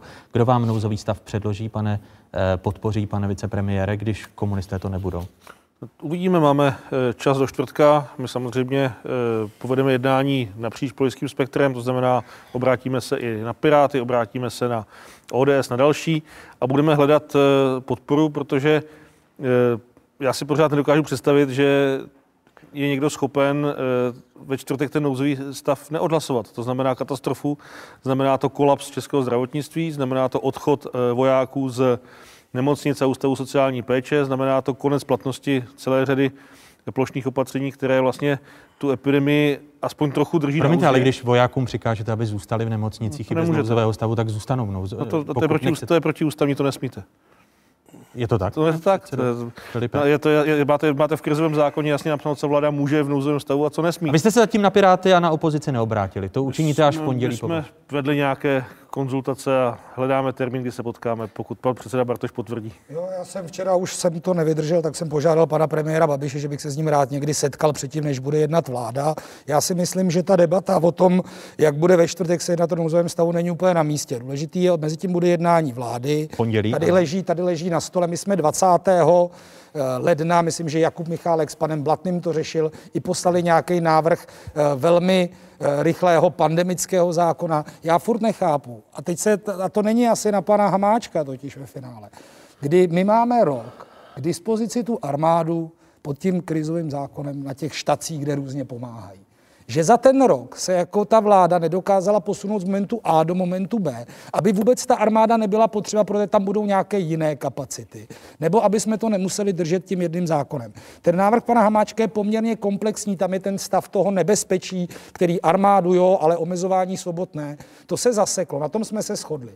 Když tam přišel pandemický zákon tenkrát od ministerstva zdravotnictví, tak tam zase byly pravomoce, že by jeden koukal, že minister zdravotnictví vypne republiku. Tak co brání, promiňte, ale co brání tomu? Ta vláda protože... to musí projednat a vy říkáte, proč to, to, tomu brání. proč to, a vy se ptáte, proč to pan Babiš nepustil toho pana Plagu to tam nahrát. Tak já vidím dva možný důvody. Schovává si to pro nějaký politický čachry, aby mohl říct, já jsem tady vyhověl a udělat dobrou vůli, takže to zdržuje, aby to použil, až bude vhodný čas, což se bohužel u té vlády děje, proto některé ty zejména ekonomické opatření přišly o tři měsíce později, než měly být. A nebo druhá, což mi přijde bohužel jako smutnější. Prostě to nočkovací biznis, když to říkal pan minister Blatný, kolik v tom lítá peněz. Teď máme hrazeny třikrát týdně, můžete, každý tři dny můžete jít na antigen jako občan. Promiňte, dáte no. si vy nějakou podmínku, když tedy eh, no komunisté budu... už nebudou prodlužovat nouzový stav. Ale ten, já, dáte já, nějaké podmínky jako Piráti, byste chci... ochotní prodloužit? Tak jednak my už my jsme teď v koalici s hnutím STAN. Já se chci potkat s panem premiérem Babišem, chci mu podat tyhle, ty, já, tomu, já tomu nebudu říkat čtyři artikuly. První je pandemický zákon, co teda, jestli to ta vláda dokáže poslat do sněmovny. Druhý jsou ty žáci do škol, postupný návrat žáků do škol. Třetí je, a když to tam všichni už taky skloňujou, jsou ty kompenzace pro ty specifický covidový lidi, co jsou doma a v karanténě. Rakousko na to ty peníze má, já nevím, o čem se tam furt bavíme. Je to osmdesát procent, to je to, co pomůže. A kdy se s Andrejem Babišem potkáte? Asi v průběhu dneška před jednáním vlády. A teď mi tedy řekněte, když komunistů... A já jsem zapomněl komunistů... na čtvrtou věc, a to jsou férové kompenzace těm skutečně zavřeným biznisu. Já jsem si hledal, víte, kolik stojí Českou republiku? Ne, počkejte, promiňte, pane, pane předsedo. Ne. šedesát až devadesát miliard. Takže když se bavíme, že bychom tady zainvestovali klidně deset miliard do něčeho ten měsíc. Tak aby vy dáte čtyři artikuly. Panu premiérovi dnes říkáte, že se spolu potkáte. Já mu to já se s ním potkám nějak. Teď jste ty čtyři s panem ar... Hamáčkem taky předpokládám. Ano, teď jste, ty... teď jste ty čtyři artikuly popsal. Kde máte jistotu, že budou naplněny, když nebyly naplněny dvě komunistické artikuly, které se... Nevztahujte to k tomu čtvrtku, když v pondělí jedná vláda, v úterý začíná jednat sněmovna. Když potřeboval se protlačit zákon o voucherech pro cestovky, tak mi to večer přistálo takhle na stole, když jsme jednali na výboru a pan už mi volal pan předseda sněmovny, že zítra se o tom ve sněmovně hlasuje. Promiňte, chápu, chápu-li správně, pokud nebudou do čtvrtka splněny a předány do sněmovny... se dají splnit. Já chci vědět, co si o tom pan premiér myslí, jenom jestli, jestli to vláda jo. probere a jestli se to objeví ve sněmovně v úterý, ve středu na řádném jednání. Jenom jestli, jestli můžu vysvětlit, proč je to tak složitá věc, no, protože eh, celá řada těch opatření, zejména těch plošných, jsou opatření, která nějakým způsobem omezují ústavou daná práva e, občanů České republiky. No a proto, abychom to tak mohli činit, tak musíme postupovat podle zákona, který na to má v úzovkách sílu. Proto je zákon o bezpečnosti České republiky ústavním zákonem. To znamená, pokud chcete něco modifikovat, tak musíte začít u novely ústavního zákona o bezpečnosti, no. od kterého se odvíjí krizový zákon, který to provádí. A to je přesně to, co ministerstvo vnitra udělalo. V létě jsme za to chytali strašnou kritiku, protože si tam novináři vy, vy, vy, vyzobali detaily, protože já jsem možná udělal tu chybu a řekl jsem odborníkům na krizové řízení, napište tam všechno, co vidíte, že je špatně, je potřeba opravit, tak tam opravdu poctivě napsali všechno. Šlo to do mezirezortů, šlo to na poradu politických stran někdy na podzim, kde jsme se tam dohodli, co z toho vyndáme, co z toho, co tam necháme. A doteďka to blokuje ministerstvo obrany, protože má zásadní připomínky. Tak jak by už se podařilo posunout to do legislativní rady vlády. To, proč to nevyřešíte ve vládě? Ale, to, to... ale teď, já vám teďka popisuju, jak to v té vládě řeším. Pouze, já tam mám pouze pět ministrů, kde mám deset, kdybych měl deset, tak je to jinak. Takže to ale... blokuje, blokuje ministr zahrnutí, aktuálně, ano. Aktuálně to blokuje obrana, protože má zásadní připomínky. Už se nám to podařilo posunout do L R V, je to v legislativní radě vlády a dáli Bůh a L R V, tak se to může posunout do vlády. Ale můžem, my si tady můžeme kreslit pandemické zákony, jak chceme, ale pokud chceme udržet ta, ta, ta plošná opatření, tak se prostě nevyhneme novele ústavního zákona o bezpečnosti, to říkají všichni odborníci, protože to je ten pilíř, na které, kterém potom stojí všechny ty prováděcí zákony. Je schopna vláda splnit ty podmínky Pirátů, které jste slyšel? No, tak jak to popsal pan předseda Bartoš, tak já si myslím, že tam je velký prostor určitě. Že byste to mohli během zítřka schválit ve vládě? Minimálně bychom mohli ukázat to, že to jde správným směrem. Pane předsedo Filipe, co říkáte tomu, že ty klíčové normy pr- protiepidemický zákon, ten krizový zákon, že, že nejsou dodnes projednány. To, že není krizový zákon, je věcí ministerstva vnitra. Nechápu, proč pan ministr vnitra, když má takový spor s ministerstvem obrany, proč zrovna on navrhuje, aby převedli na ministerstvo obrany zpátky pět miliard, jak udělali. To je jeho problém, to je jeho problém. To, to, to přeci tak mohl říct, já ti to tam pomůžu, když tady Metnar není, ale pro, projednej mi ten zákon o bezpečnosti, protože ten opravdu leží. My, to přeci ten nouzový stav je jenom kvůli tomu, aby se například e, přijali zákony, kde nebudu muset používat tady ty příkazy a zákazy, protože to je ústavně opravdu jenom podle zákona. Jak vás tak poslouchám, teď... to znamená, že neschopnost vlády jako způsobuje prodlužování a tyto nejistoty. Ano, ano. A já, já klidně řeknu, e, jestliže mám šest set šedesát sedm vojáků, jako na trasování v nemocnicích a v sociálních službách, jestli mám správný číslo, já řeknu mezi šest set a sedm set, já nevím, kolik je to. Máme přesně. Máme tam tisíc hasičů. No tak tam máte tisíc hasičů, ale tě, těm, to můžete dát bez nouzového stavu, kdežto, kdežto, ale můžete. Vo, vojáky můžete po, postavit. To znamená, chápu správně, že vláda... Povolávat jednotky požární ochrany k splnění úkolů mimo jejich kompetence, to máte v krizovém zákonu. Ale já to, já, chápu, ale já to znám. Chápu, chápu správně, že to vyhrožování vlády není na místě, když ne, to bude prodloužen nouzový stav. Určitě není, tak ať to řeší, ať to řeší dobrovolnou prací, ať to s nimi projednají, ať pan ministr se zvedne, nebo náčelník generálního štábu zvedne zadek a začne to s těma vojákama projednávat. Že při trasování, na trasování můžu použít i jiný lidi než vojáky. My se záhy k tomu dostaneme ve druhé části. Opravdu, opravdu části. neuvěřitelný, neuvěřitelný, že za půl, za tři čtvrtě roku nic neudělali. Inzerát, že se nabírá zase do call centra na chytrou karanténu. V momentě, kdy ta republika jako je v tom nouzáku. Vlastně ty věci tečou strašně pomalu. Já vím, že to má pan Hamáček na té vládě složitý, ale prostě to není důvod, když se něco jako... Když vláda chce, tak sněmovnou proteče, tak to podá poslanec. Já chápu, že takhle složitý zákon nelze, ale prostě jako ta podpora na ty kroky je i mimo současnou vládní koalici. Přepněte si na Zpravodajskou dvacet čtyři, kde v diskuzi Jana Hamáčka, Vojtěcha Filipa a Ivana Bartoše pokračujeme. Po stručných zprávách a co vás čeká dál, řeč bude také o zdravotnických statistikách. Našimi hosty budou náměstek ministra zdravotnictví Vladimír Černý a ředitel Ústavu zdravotnických informací a statistiky Ladislav Dušek. Pokračujeme po stručných zprávách na Zpravodajské dvacet čtyři.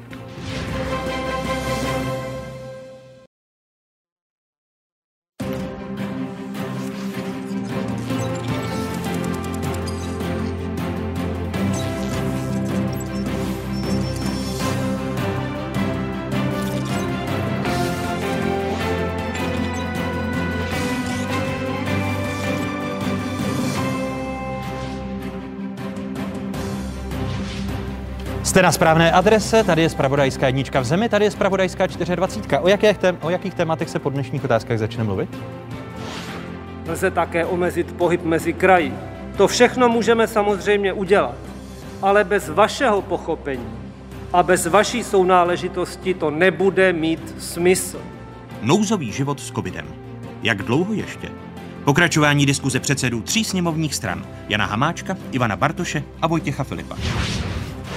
Klasik světové matematiky, pan George Box, kdysi prohlásil takovou slavnou větu. Všechny modely jsou špatné, pouze některé jsou užitečné. Covidové předpovědi, které jsou užitečné. Hosty náměstek ministra zdravotnictví Vladimír Černý a ředitel Ústavu zdravotnických informací a statistiky Ladislav Dušek ve druhé části otázek. Ještě jednou hezké nedělní odpoledne vám všem divákům Zpravodajské dvacet čtyři. Jste v jedinečném prostoru pro diskuzi. Připomínám, že hlavními hosty otázek zůstávají vicepremiér Jan Hamáček, předseda KSČM a místopředseda Poslanecké sněmovny Vojtěch Filip a předseda Pirátů a předseda jednoho ze sněmovních výborů, konkrétně výboru pro regionální rozvoj Ivan Bartoš. Pánové, ještě jednou vítejte ve druhé hodině otázek. Abychom dokončili to, co se v, čeká v úterý, respektive v pondělí na vládě. Vy budete požadovat prodloužení nouzového stavu, které schválíte na jak dlouho? O dalších třicet dnů nebo o dobu kratší? Já předpokládám, že ta žádost půjde na e, třicet dní, protože tam není důvod žádat o kratší, kratší termín. Pokud se podíváte na aktuální čísla, to jsou skoro deset tisíc nových případů denně. E, to znamená, zase to bude znamenat nárůst případů v nemocnicích. A mimo nouzový stav je to nezvladatelné, takže my budeme žádat o třicet. Ale když se podíváte na to, že ku příkladu v Rakousku, kde ta opatření, včetně těch škol, nebyla taková, tak ta opatření fungují a Rakousko teďka začne rozvolňovat. Situace u nás je nejhorší ze všech zemí střední, střední Evropy. Tak někde je zjevně, pane vicepremiére, chyba. No samozřejmě, že někde je chyba, ale... E... ta opatření naše nejsou svojí podstatou v zásadě odlišná od opatření rakouských. Tam oni nemají žádné, žádné jiné geniální opatření, které by zavedli. Možná mají jiný mix, možná mají jiné akcenty, ale to gro je stejné, to znamená omezují sociální kontakty a, a, a trasují. Já vidím obrovský problém v tom, že se nehlásí ty kontakty, to je ta debata o kompenzacích. Tam já ale si myslím, že opět, obrovský... Opět jste, opět jste to neprojednali na vládě, vy jako sociální demokraté. My jsme to navrhli, pan ano. premiér k tomu svolal tripartitu, ta se na tom pohádala. E, zaměstnavatelé prohlásili, že, že jenom přes jejich mrtvolu, potom teda přišla s nějakou, přišli s nějakým kompromisem, takže ono to má svůj vývoj. Samozřejmě já byl nejradši, kdyby ta vláda odhlasovala to, co jsme navrhli my. A co, co, tedy, ale... co tedy zítra schválíte? Pochopil jsem správně. Protikrizový zákon, který by to neustálé prodlužování nouzového stavu ten, změnil, ten systém, ten jedenáct, to neschválíte. Ten je, protože jedenáctého je v legislativní radě vlády, což byl, což byl první termín, který se mi podařilo zařídit. Takže zítra ho neschválíte. Ne. Což byla tady jedna z podmínek Ivana Bartoše. Předpokládám, že pan předseda Bartoš nechce protikrizový zákon schválit zítra, když ví, že to nejde. Ale... Já se chci pobavit s panem premiérem. Tak, ale, ale to jsou věci, které i pan předseda Filip říká, že zbytečně se na vládě oddalují. Proto se ptám, zítra... Pane, pane, pane Moravče, kdyby to byla jednobarevná vláda sociální demokracie, tak to bude potom, jak chci já. My jsme tam menšinový koaliční partner, to znamená to potom, jak chce pan premiér, tak si ho sem pozvěte, ať vám odpoví, jak bude dávat materiály na vládu. Já vám můžu říct, jak budu hlasovat, můžu vám říct, co tam předloží ministerstvo vnitra, ale nemůžu vám říct, že, vám, že něco předložím na vládu, protože ta hierarchie ve vládě je daná a počet ministrů ve vládě je taky daný. Já mám k tomu ano, co dodat. Pane, pane předsedo. Vy jste tady zmínil to Rakousko. Jo. Jako nemůžeme srovnávat země, které fungují v jiném principu. V Rakousku je sto procent nemocenský, když jdete z důvodu covidu. Protože prostě pak ty lidi se nahlašují a ta mapa nevypadá jako tak. My jsme nechali, my konzultujeme normálně s odborníkama, s podobnýma jako vláda, ale na rozdíl hodně posloucháme. Tak zvýšení finančního příspěvku nebo zvýšení nemocenské při nemocen, nemoci či karanténě má potenciál zvýšit uh, počet testovaných, kteří půjdou na ty testy. To znamená, že se to nedovíme až v nemocnici, že mají covid. O patnáct až dvacet pět procent a snížit číslo R o dvě desetiny. Takže když lidi budou, a myslíme ještě na OSVČ, by taky měli mít nějakou jako vatu, když půjdou teda na tu nemocenskou nebo do té karantény, nebavme se jenom o zaměstnancích. Takže jenom to, že dokážeme, že lidi, kteří um, jsou um, na hygieně shledání nebo u praktika po testu, že mají covid a nebudou se moc nahlásit ty svý kontakty. Pane předsedo, já vám rozumím, tak, ale promiňte, já nechci, abychom byli úplně v Rakousku, ale, no, ale vím, ne, že jsem v České republice, ale to je ten princip, ale, jak se bojuje s pandemií. Si, aby no. tady nebyla půl roku zavřená země a nezjišťovali jsme každý týden, že to nefunguje. Proto se ptám, jaké jsou kroky k tomu, aby země začala jakž takž fungovat, když nám ta opatření nefungují. No, jestli, vy, musíte, jestli... vy musíte, jako ty lidi na Plzeňsku hlásí člověk nula celá dvacet pět kontaktů, to je nesmysl jako fakticky z těch lidí. Prostě my musíme dělat ty pozitivní kroky, když nefungují ty restrikce, říkat, že ještě tohleto zavřem, ta země v lockdownu fakticky je, jenom je tam tolik výjimek, že potkáváte tedy na ulici. Takže bavme se o tom, proč, když tady máme tento lockdown, stále máme ta vysoká čísla, teď přijde ten britský, nebo už teda vychází, že ve velkých procentech jako v těch krajích už je. My se musíme bavit, jak ty lidi, jak fungovat, aby začalo zase fungovat trasování, aby se zamezil komunitní přenos a další věc. Ten antigen se musí dostat na ty pracoviště. Já mám firmy známý, mladí lidi relativně čtyřicet kolem mého věku, který prostě řekli, mně se vyplatí ty zaměstnance všechny testovat no. několikrát týdně antigenem no. a když je ten člověk nemocný a jde domů klidně za plný peníze, protože já pak pojedu, nebudu tady mít nemocný lidi v té firmě a nebudu riskovat, že se mi tady prostě budu v té karanténě. Zatímco jsou jiné firmy, jo, když se podíváme do vysoké Mejta, kde ty zaměstnanci mají zákaz to vůbec říct, protože by jim padla ta výroba. Pane, to je pane prostě zásadní. Jako budete problém. Vy zítra ta opatření zpřísňovat, nebo můžete vyloučit, že byste zpřísňovali protiepidemická opatření? Vyloučit to nemůžu, protože ty návrhy přichází od ministerstva zdravotnictví. Nicméně, jak jsem už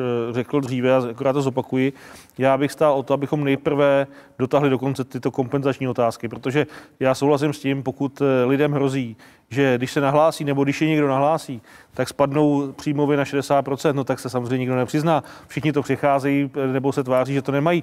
Takže proto jsme navrhovali tu kompenzaci.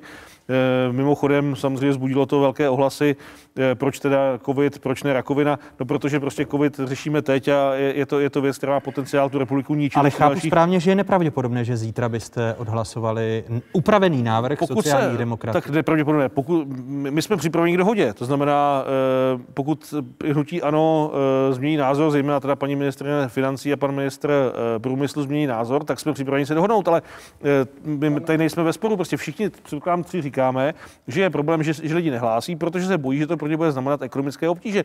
Tak je, a chceme do, do Rakouska, tam mají sto procent nemocenské, my jsme přišli s trošku jinou konstrukcí, ale víceméně se stejným efektem, tak to pojďme udělat. K S Č M by podpořila i ten upravený návrh sociálních demokratů v poslanecké sněmovně? My určitě jednáme, naše Anna Aulická-Jírovcová jedná i s paní ministryní Maláčovou. My, tady my jsme v obraze. My jednáme o každém tom návrhu zákona velmi podrobně a detailně. Máme to na rozdíl od jiných, jsme ten díl odpovědnosti, že jsme hlasovali pro rozpočet tady, kde kdo navrhne zvýšení toho nebo onoho, ale pak pro rozpočet nezvedne ruku, protože on přeci navrhoval tohleto a ve skutečnosti je, je na místě, pane nic. Předsedo, aby, aby vláda ta, ta kompenzační opatření, ano, aby, aby je zítra schválila. Já myslím, že je důležité, aby vláda přišla s nějakým návrhem, který bude konečný pro sněmovnu a sněmovna o něm bude jednat. Protože samozřejmě i vláda, když bude mít nějaký návrh, je menšinová, tak nemusí dosáhnout toho, že ten návrh bude tak, jak vláda chce.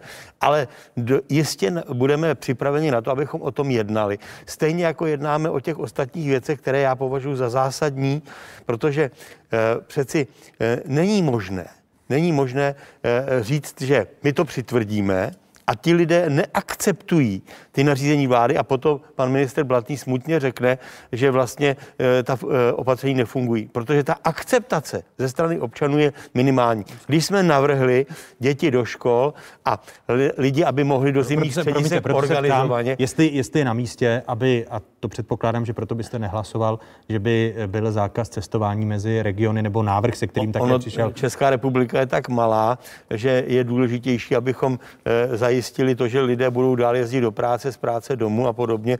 A je, jestli jezdí, promiňte mi, ze středních Čech do Prahy nebo z jižních Čech, já nevím, do středních Čech, to je druhá věc. Já tady nějak, nějak, stanovit nějakou vzdálenost považuji za nemožné. No, Roman Prymula také před týdnem mluvil o tom, že by se omezoval pohyb lidí kolem bydliště na, na jeden kilometr.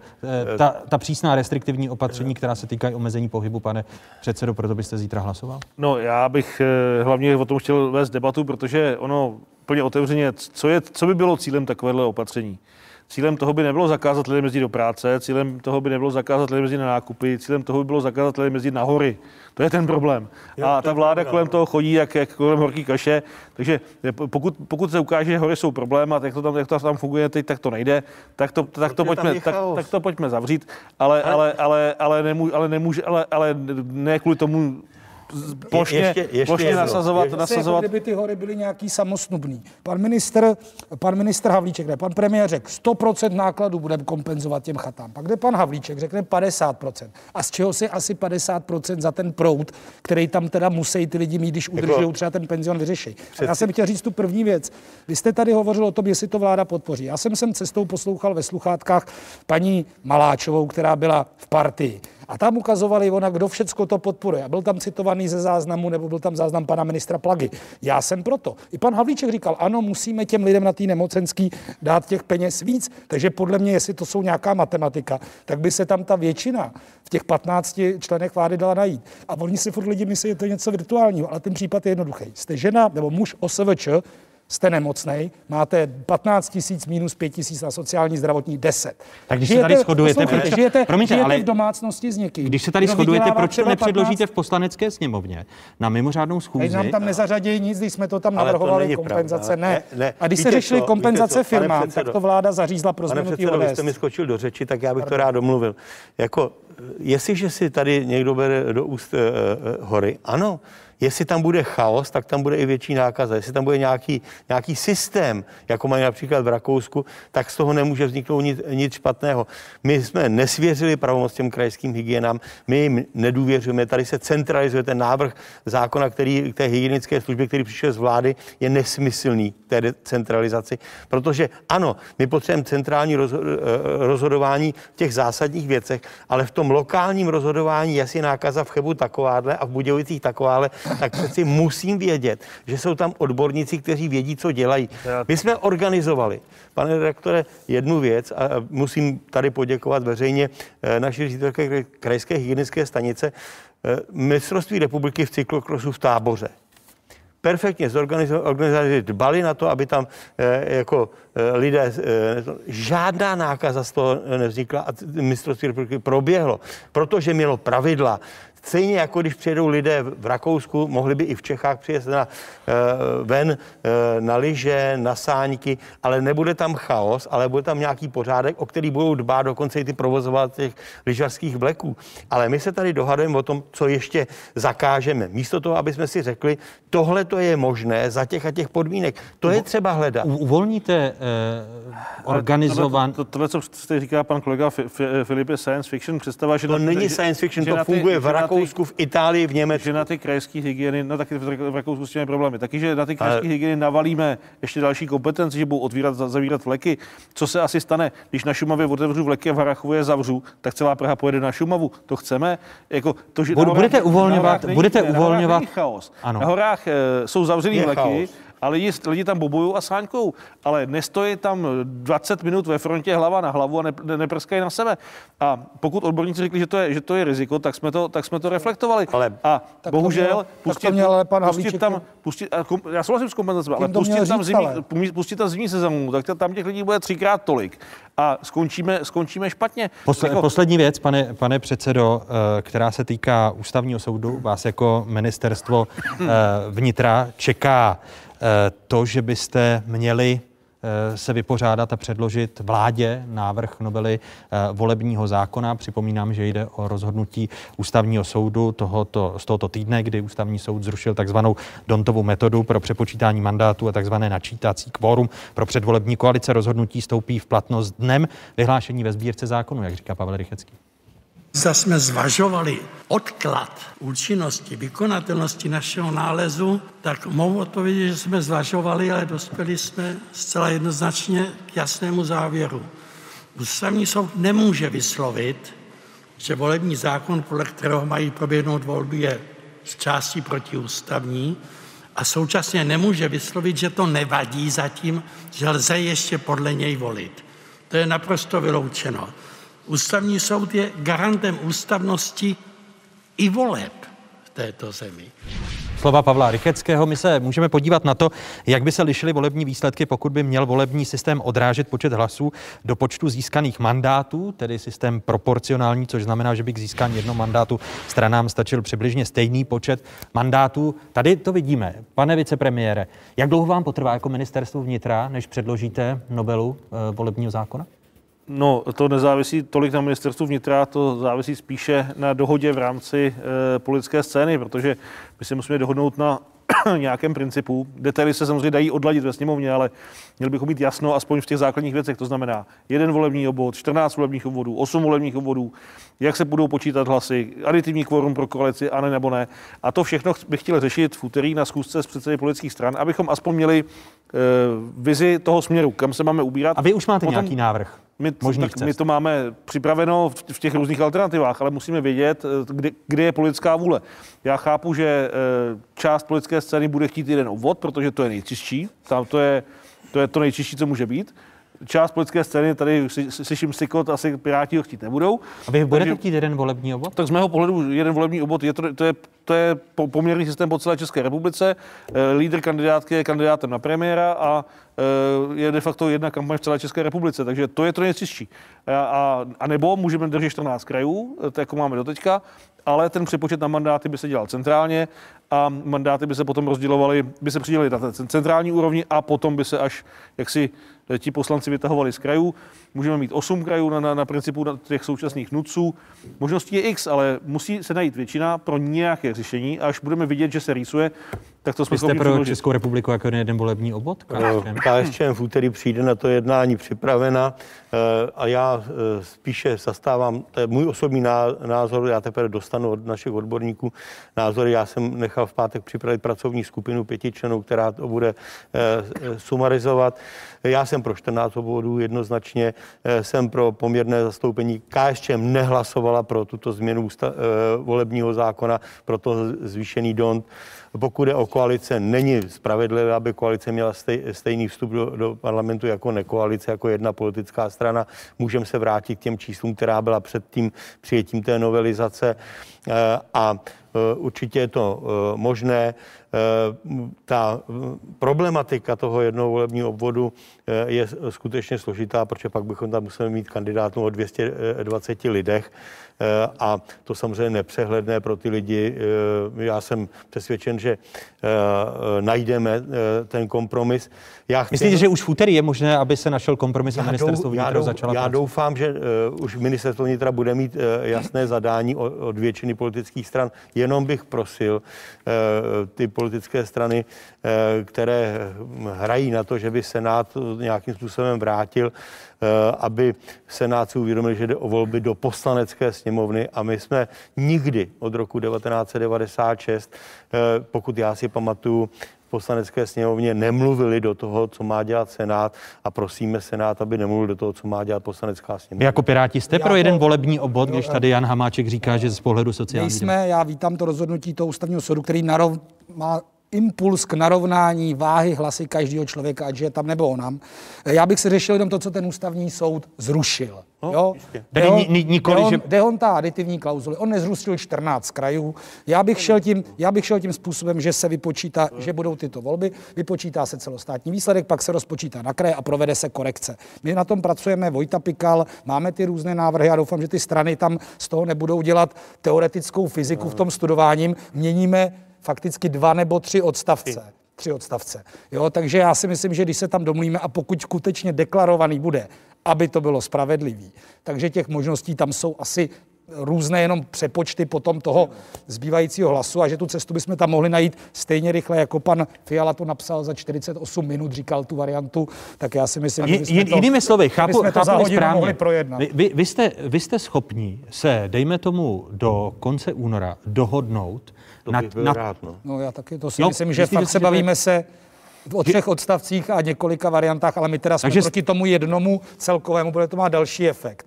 Ten výsledek je pak strašně Prago a středo český centrický, to jsou nejsilnější kraje, ty lidi jsou hodně viditelní, mají přístup do těch médií daleko víc. Takže jiný, chtěl jiný, zanechat jiný... těch čtrnáct krajů a bavme se o tom, neměníte na nějakých osm, páč to je matoucí z pohledu volebních no, krajů. čtrnáct krajů má jednu nevýhodu, že tím vlastně v těch krajích, jako je Karlovarský, no, Liberecký a Zlínský, v podstatě neplatí pětiprocentní vstupová klauzule, protože, ono... ale celostátně platí samozřejmě, čili si tam v tom druhém skrutiniu mohou ty lidi z toho kraje, no, kde mi chybí. Takže vy, vy, vy jste, vy jste, pokud se dohodnete, jak Jak tady tak ten konsenzus vypadá, tak jste do konce února schopni to pak zpracovat v paragrafovaném znění a předložit, předložit na vládu? Určitě. Určitě. Tady, když úvod byl o, o možném papalášství, ještě jsme o víkendu viděli video paní ministrně Schillerové, která popojíždí mezi hypermarkety a zjišťuje, jak drahé jsou respirátory F F P dva s tím, že paní ministrně nebyla předpoutaná. Ona nakonec se rozhodla deset tisíc korun věnovat na dobročinné účely v souvislosti s oběťmi dopravních nehod. Bude policie tu věc řešit, pane vicepremiére? Pokud vím, tak už to policie řeší jako dopravní přestupek, takže... Takže paní ministrně neunikne i tím vykoupením deseti tisíc korun. To není, to není trest podle zákona, to znamená, pokud to policie to řeší... To je dobrovolná věc, ale potom by dostala pokutu ještě od policie za to, že... Nebo od správního, správního, orgánu, správního orgánu, kterému to policie předá za to, že se dopustila dopravního přestupku. Já vám děkuji za tuto věcnou debatu a těším se na další setkání. Jan Hamáček, Vojtěch Filip a Ivan Bartoš byli hosty Otázek. Někdy příště nashledanou. Děkujeme. Děkuji za pozvání. Od poloviny listopadu řídí život v České republice protiepidemický systém PES. Rozeznává pět stupňů a jeho hodnota se pohybuje od nuly do sta. Všechna opatření ve všech stupních rizika vyžadují nouzový stav.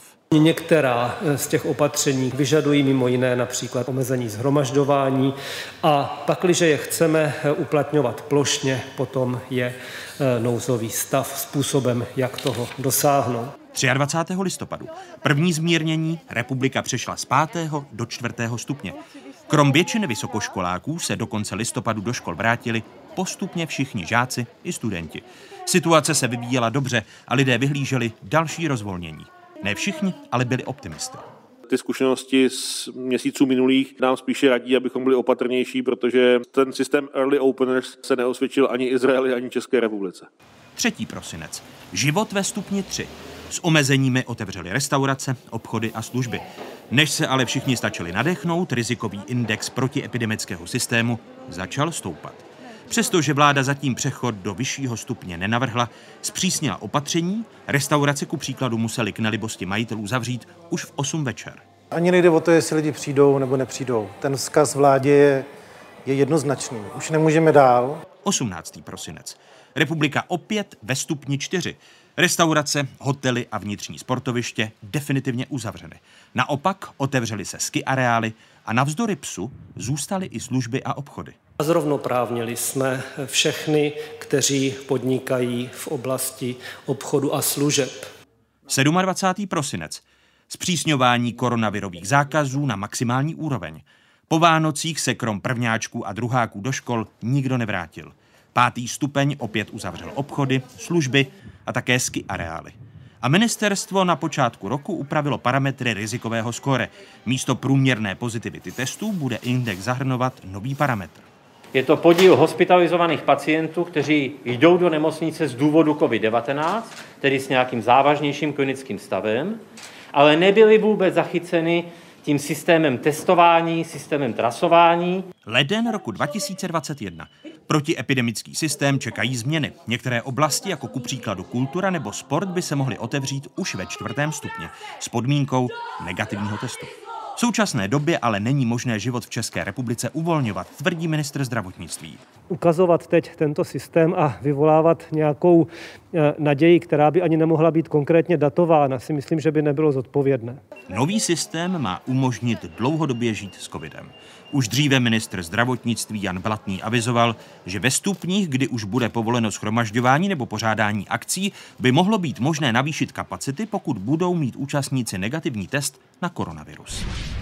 Se v Česku šíří britská mutace koronaviru. Může být podle ředitele Ústavu zdravotnických informací a statistiky Ladislava Duška nakažených COVID devatenáct v únoru téměř stejně jako v říjnu, kdy podzimní vlna epidemie vrcholila. Dalšími hosty Otázek jsou avizovaní náměstek ministra zdravotnictví, předseda České společnosti anesteziologie, resuscitace a intenzivní medicíny, přednosta Kapim Masarykovy nemocnice Vladimír Černý. Pane profesore, vítejte po Čase v Otázkách. Hezký dobrý den. Děkuji. A vítám už zmiňovaného ředitele Ústavu zdravotnických informací a statistiky Ladislava Duška. I vám přeji hezký dobrý den. Dobrý den, děkuji za pozvání. Když jsme u té britské mutace, máte jako ÚZIS představu, kolik těch případů a každodenních nápadů COVID devatenáct může v sobě mít tu britskou mutaci? Protože jeden z odborníků, profesor Held, říká, že to může být až už polovina případů v České republice. Je to dobrý začátek toho rozhovoru, protože toto je vlastně potenciálně jedno z největších rizik pro další období. Ta britská mutace byla u nás prokázána, byla prokázána sekvenací, byla prokázána laboratořemi, je to v gesci Státního zdravotního ústavu, ne ÚZISu, a byla prokázána ve více okresech nebo ve více regionech, takže se prostě šíří, to je objektivní realita. Objektivní realita je, že má větší nakažlivost, takže si to představme tak, že každý jednotlivý kontakt je pak potenciálně víc rizikový pro předání té nemoci. A ta větší nakažlivost, literatura hovoří o jedna celá čtyřikrát až jedna celá sedmkrát.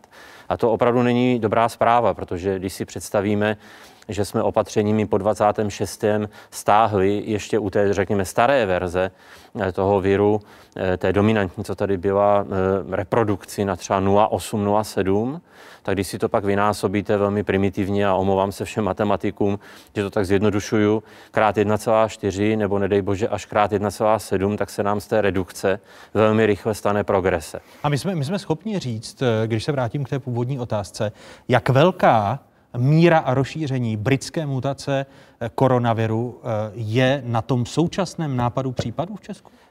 Určitě bude už viditelná, protože si myslím, že to je jeden z důvodů a možná i hlavní důvod, proč došlo k té téměř neočekávané v uvozovkách stagnaci toho šíření. Takže je to masivní šíření už té britské. Jinými slovy, proč se zastavil ten pokles, ale v tuto chvíli probíhá právě vyhodnocování vzorků, které odebrali laboratoře Státního zdravotního ústavu. Z těch zpráv rozhodně nevyplývá, že by to bylo padesát procent, aspoň co jsem já viděl, ale nechci teď vstupovat do oblasti, ve které nejsem expert, takže ta data se teď právě vyhodnocují. A pokud, jsem, pokud mohu říct, tak z těch e, vlastně vzorků, u kterých bylo nahlášeno podezření, tak zatím e, ta prokázaná mutace je hlášená v těch průběžných datech, ale třikrát bych potrhnul průběžných datech, e, myslím, že deset procent. V každém případě, ale to nechci zlehčovat, protože tato evoluční výhoda dělá z téhleté formy viru něco, co bude mít tendenci a má, má všechny karty v rukách, aby převážilo. To znamená, vyjdeme-li mu ještě, nedej bože, vstříc, tím, že bychom třeba nedodržovali ta opatření nebo zvyšovali mobilitu, počet kontaktů mezi lidmi, tak mu to usnadníme a o to rychleji bude mít tendenci, o to rychleji dosáhne té, té dominance, což by bohužel mohlo znamenat i návrat k růstu té, té epidemie jako takové. To že, to, že jde reprodukční číslo nahoru, a teď nevím, jestli otázka na pana ředitele nebo na vás, pane náměstku, může souviset s tou britskou mutací z vašeho, z vašeho pohledu lékařského? Já nejsem epidemiolog, ale myslím si, že ano. Proto číslo R narůstá a vlastně se index P E S stále drží nad těmi sedmdesáti body. Ona je otázka, jaký vlastní klinický význam to číslo R má, a není nepochybně jasný vztah mezi tím číslem a vytížeností těch nemocnic.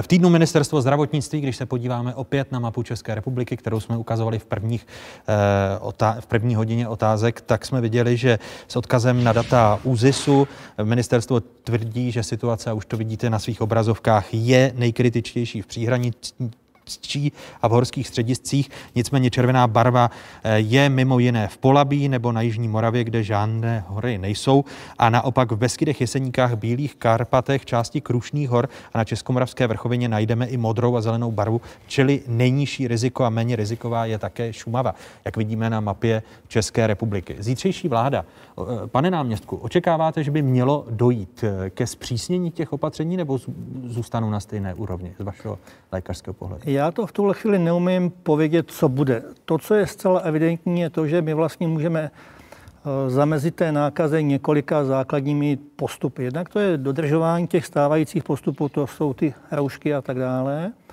Pak to je pochopitelně akcelerace vakcinace, kde jsme bohužel závislí na nedostatku té vakcíny. A pak to je jako nejzazší, aspoň z mého pohledu, moment ještě další omezení té mobility. Nic jiného v zásadě systémově nemáme k dispozici. Když jsem mluvil o vakcinaci, není ale, a proti těm vašim slovům nejde to, že pak dva dny leží dodávka AstraZenecy v nějakém skladu a neočkuje se, to znamená, že těch zhruba dvacet tisíc vakcín dva dny zbytečně leží ve skladu? Jistě tam leží zbytečně, ale v takhle komplexní logistické akce podle mě nelze počítat s tím, že všechno půjde tak, jak má. Když se tedy podíváte na to, co z toho medicínského hlediska je důležité pro to pondělní rozhodování vlády, která má také prodlužovat, jak jsme slyšeli od Jana Hamáčka, nouzový stav opět na třicet dní. Zůstanou ta opatření na stejné úrovni, nebo dojde ke zpřísnění těch opatření, omezení pohybu? To, co je neustále zcela zásadní, je to, že ta zátěž nemocnic je neustále velmi vysoká, jakkoliv jsou mezi kraji určité rozdíly, ale neustále platí, že v podstatě nelze systémově obnovit zahájení té běžné odkladné péče. A to je prostě něco, to, co bohužel významně determinuje vlastně to, jakým způsobem my vlastně máme nastavit ty další postupy k zamezení nákazy. A je zcela logické, že jakékoliv další navyšování počtu pacientů do nemocnic v této situaci by ještě více zvýšilo to napětí v těch nemocnicích. A... A vy očekáváte, že k tomu dojde, když roste rizikové, eh, rizikové skóre P E S, když se mírně zvyšuje reprodukční číslo? To je otázka těch matematických odhadů a to mě možná doplní Ladislav Dušek. Pokud to půjde stejným tempem jako doposud, tak si myslím, že ten systém je schopen to zvládnout. Pokud by došlo k nějakému nečekanému velkému nárostu, tak se dostaneme skutečně, jakkoliv o tom mluvíme dlouhou dobu, ale dostaneme se skutečně na konec té kapacity. Pane před... Já jsem chtěl jenom doplnit, a toto je pravda, doplnit to, že na to ani nepotřebujeme nějaký sofistikovaný nástroj. V podstatě vidíme strukturu těch nově diagnostikovaných, nově nakažených pacientů denně monitorováno, tak vidíme, že v ní hraje pořád velkou roli komunitní šíření mezi potenciálně zranitelnými skupinami. Ty skupiny už jsou dostatečně jasně rozpoznatelné a ty rizikové faktory známe. A proto to se teď ukazuje i o víkendu, že ano. mírně narůstá uh, počet nakažených mezi seniory, opět ta riziková skupina. A bohužel to dělá nějakých sedmnáct až devatenáct procent toho té celkové denní, denního přírůstku. A toto je právě to, s čím pracuje třeba například jakýsi pravděpodobnostní model, který predikuje tu zátěž nemocnic. A ten se bohužel trefuje a, a pro dalších deset dní zůstane-li situace taková, jaká je teď, tak v těch nemocnicích ta zátěž zůstává nadále vysoká a zůstane s vysokou pravděpodobností taky. Pokud by došlo k nějaké akceleraci šíření té, té nákazy, je, nedej bože... Ta, ta, tam, tam může, že vstoupím do vaší řeči, může už to být ten začátek, když se teď mluví opět o nárůstu reprodukčního čísla? Ano, to může být první signál, ale není to jediný signál. Tam je nutné si uvědomit, že, že ta dynamika šíření, my vidíme jenom to, co testujeme, je to hodně závislé i na vývoji a struktuře těch prováděných testů, ale velmi závažný indikátor je ta relativní pozitivita testů, abych to řekl lidskými slovy, procento pozitivních třeba ze sta testů, z tisíce testů a tak dál. A ta relativní pozitivita, zejména u těch diagnostických a klinicky indikovaných testů, se zastavila. Zůstává na poměrně vysoké úrovni, dvacet osm procent, ale nehýbe se teď. Skáče to, ale nehýbe se. Pokud by ta začala růst, tak to je naprosto jednoznačný signál toho, že dochází k šíření nebo zvyšování té virové nálože v populaci. A pak zase, bohužel, je to jak podle pravítka, do nějakých deseti, čtrnácti dnů můžeme očekávat vlastně poměrně velmi zásadní impact na, na hospitalizační péči a to by v té současné situaci bylo opravdu velmi vysoké riziko. Když se podíváme právě na data, které se týkají kapacity zdravotní péče, jsou zpátku, pane náměstku, zpátku pátého února. Nejméně volných lůžek je na jednotkách intenzivní péče v Karlovarském kraji. Podle pátečních dat, jak už sami vidíte na svých obrazovkách, tři, dvacet a třicet volných lůžek na J I P zbývá v Plzeňském, Libereckém kraji, Královéhradeckém a Pardubickém kraji. V Karlovarském mají také málo standardních lůžek volných, je jich pouze čtyřicet. Hejtman Moravskoslezského kraje Ivo Vondrák tento týden zopakoval, že vážnější průběh mívají i mladší ročníky a s tím se prodlužuje i doba, po kterou pacienti leží na jednotkách intenzivní péče.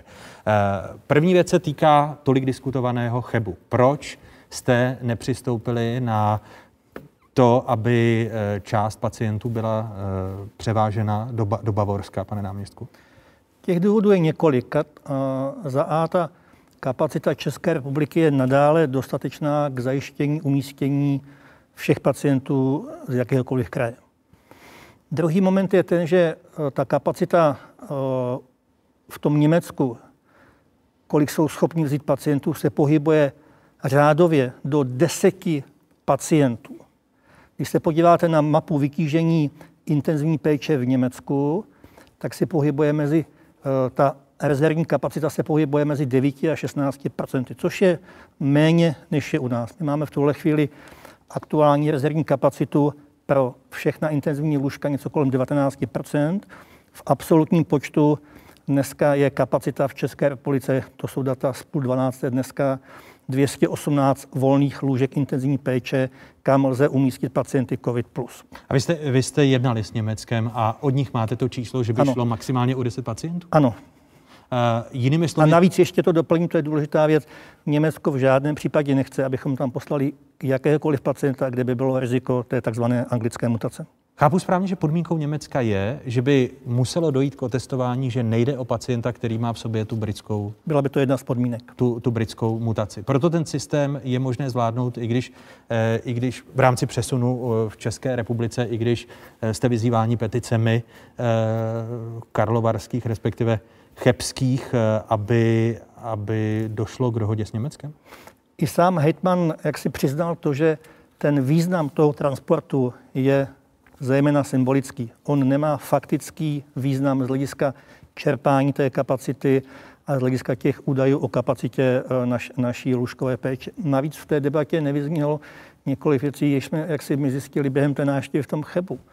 V chebských nemocnicích nebo v chebské nemocnici leží relativně velký počet německých občanů, kteří by měli být vlastně odesláni na léčbu do Německa. A to se neděje. Je poměrně slabá komunikace mezi chebskou nemocnicí a národním dispečinkem lůžkové péče. Čili těch důvodů, kvůli čemu ten Cheb je takto zatížen a kvůli čemu my slycháváme ty informace v médiích o špatné situaci v Chebu, těch důvodů je několik, které jsou objektivní, viz například nedostatek lékařů na interním oddělení v Chebu, ale současně, aspoň z mého pohledu, tak já, jak jsem já získal zkušenost během té návštěvy uh, minulý týden, že ta chebská nemocnice ne jaksi zcela důsledně jaksi uh, využívá ten stávající systém kapacity v naší zemi. Uh. Jestli správně rozumím vašim slovům, když jste jednali s Německem, říkáte, že Němci nabízejí maximálně kapacitu deseti volných lůžek, jí lůžek pro přesun českých pacientů z Chebu. Dohodli jste se s Německem, že přesunete, o, o jak velký počet německých pacientů v Chebu jde?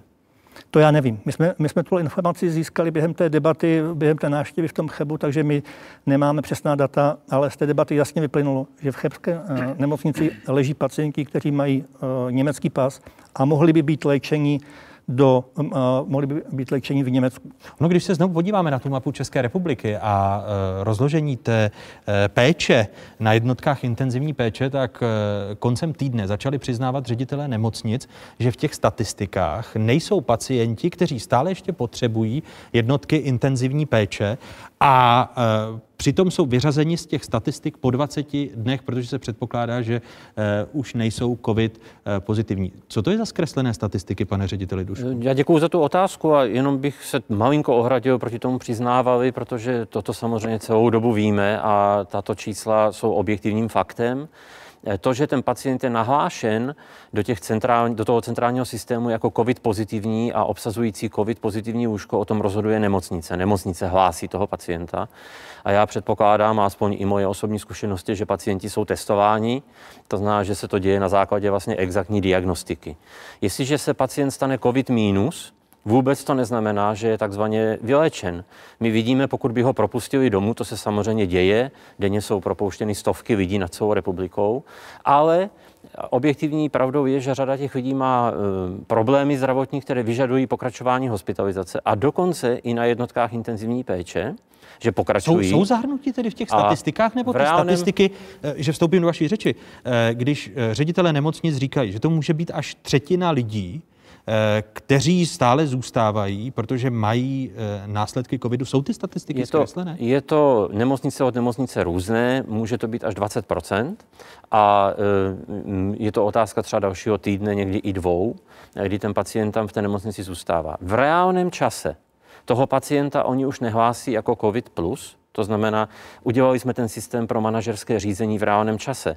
Co nejmenší administrace, co nejmenší množství dat sbíraných v reálném čase.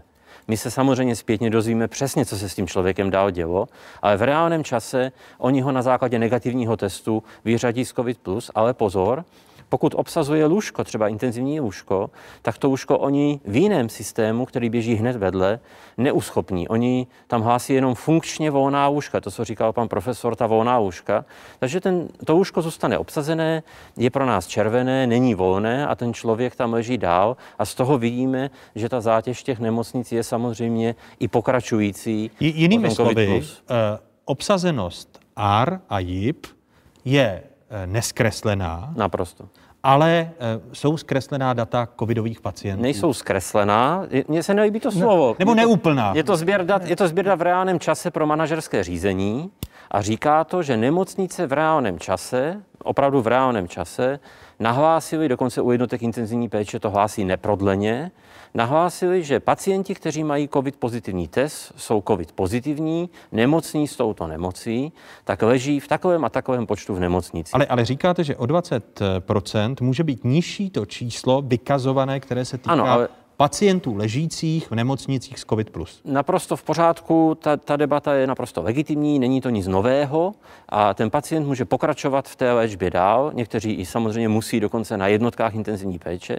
My vidíme, že ty kapacity jsou obsazené, ale nezatěžujeme nemocnice tím, aby dál hlásili u každého z, toho, z těch pacientů tu pokračující léčbu, protože se to potom dozvíme stejně automaticky z dat zdravotních pojišťoven z jiných systémů a proto manažerské řízení, ten systém vznikl pro manažerské řízení v reálném čase, pro národní dispečink intenzivní péče, pro intenzivisty, pro krajské koordinátory, je tahle informace nyní naprosto dostačující. Pane náměstku? Já se musím za A ohradit vůči tomu pojmu, který implikuje, nebo jak si vypadá, že ten systém chce něco tady, tak to vůbec není. Ten důvod je velmi jednoduchý. Po dvaceti jednech dnech ten pacient není infekční, nevyžaduje takové postupy, jež jsou spojeny s velmi komplexní ochranou toho personálu a může o něj být pečováno na jiném oddělení než covidovém. To je jediný a hlavní důvod toho, že ten pacient je v tom systému označen takzvaně, že je vyléčený. A jestli, jestli ano, mohu, nic jiného zatím není. Promiňte, ve chvíli, kdy nemocnice má u konkrétního případu jakékoliv pochybnosti o té infekčnosti, o čemkoliv, provede test, zjistí, že pacient je třeba COVID pozitivní, že tam to riziko dál trvá, nadále ho hlásí jako COVID pozitivního. Ta data nevznikají někde z nějakého science fiction systému. Je to přímé hlášení z toho zdravotního terénu a všichni vidíme, že ty nemocnice teď opravdu mají co dělat, takže bych ten systém nerozšiřoval. Samozřejmě by nebyl problém teď připravit velmi rychle nějaké další hlášení, kdy budou hlásit i tu následnou léčbu těch pacientů, ale nemyslím si, že proto řízení v reálném čase by to teď někam něco posunulo. Ne, ptám se na to jen proto, že část lidí, možná včetně pana ministra, zlehčuje ty, ty, ty statistiky. Ono se to týká i ústeckého lékaře Jiřího Madara. Ten zase vybízí k revizi úhrad za lůžka, protože se tvrdí, že máme vysoké počto, počty COVID pacientů v nemocnicích proto, že jsou nemocnice bonifikovány za COVID pacienty. Podívejme se na ta data. Týdenní léčba na standardním lůžku stojí pojišťovnu padesát tři tisíc čtyři sta dvacet korun. Letos odpadla bonifikace za COVID pacienty. Bonifikace za COVID pacienty je letos nižší na jednotkách intenzivní péče. Za takového pacienta nemocnice dostane čtyři sta třicet sedm tisíc dvě stě šedesát devět korun. Za týdenní péči prostřednictvím mimotělního oběhu úhrada zůstala a je šest set devadesát tři tisíc čtyři sta čtyřicet osm korun. Data pocházejí od Všeobecné zdravotní pojišťovny, které máme k dispozici. Jako otázky jde o matematickou modelaci na základě úhradové vyhlášky. Množí se právě spekulace, pane náměstku, že ty nemocnice jsou přeplněné právě kvůli bonifikaci za covidové pacienty a, a říká to i část lékařů. Ta bonifikace je časově omezená, tuším dvacet nebo dvacet jedna dnů, čili za tuto hranici, pokud tam není nějaký speciální důvod, tak ta bonifikace již jaksi neplatí. Na standardních odděleních ta bonifikace za takzvaně covidového pacienta není, ža- není nastavena. Nevím, jestli to říká část lékařů, my jsme udělali dotaz na všechny koordinátory intenzivní péče, kteří mají přehled o stavu té lůžkové kapacity a složení těch pacientů.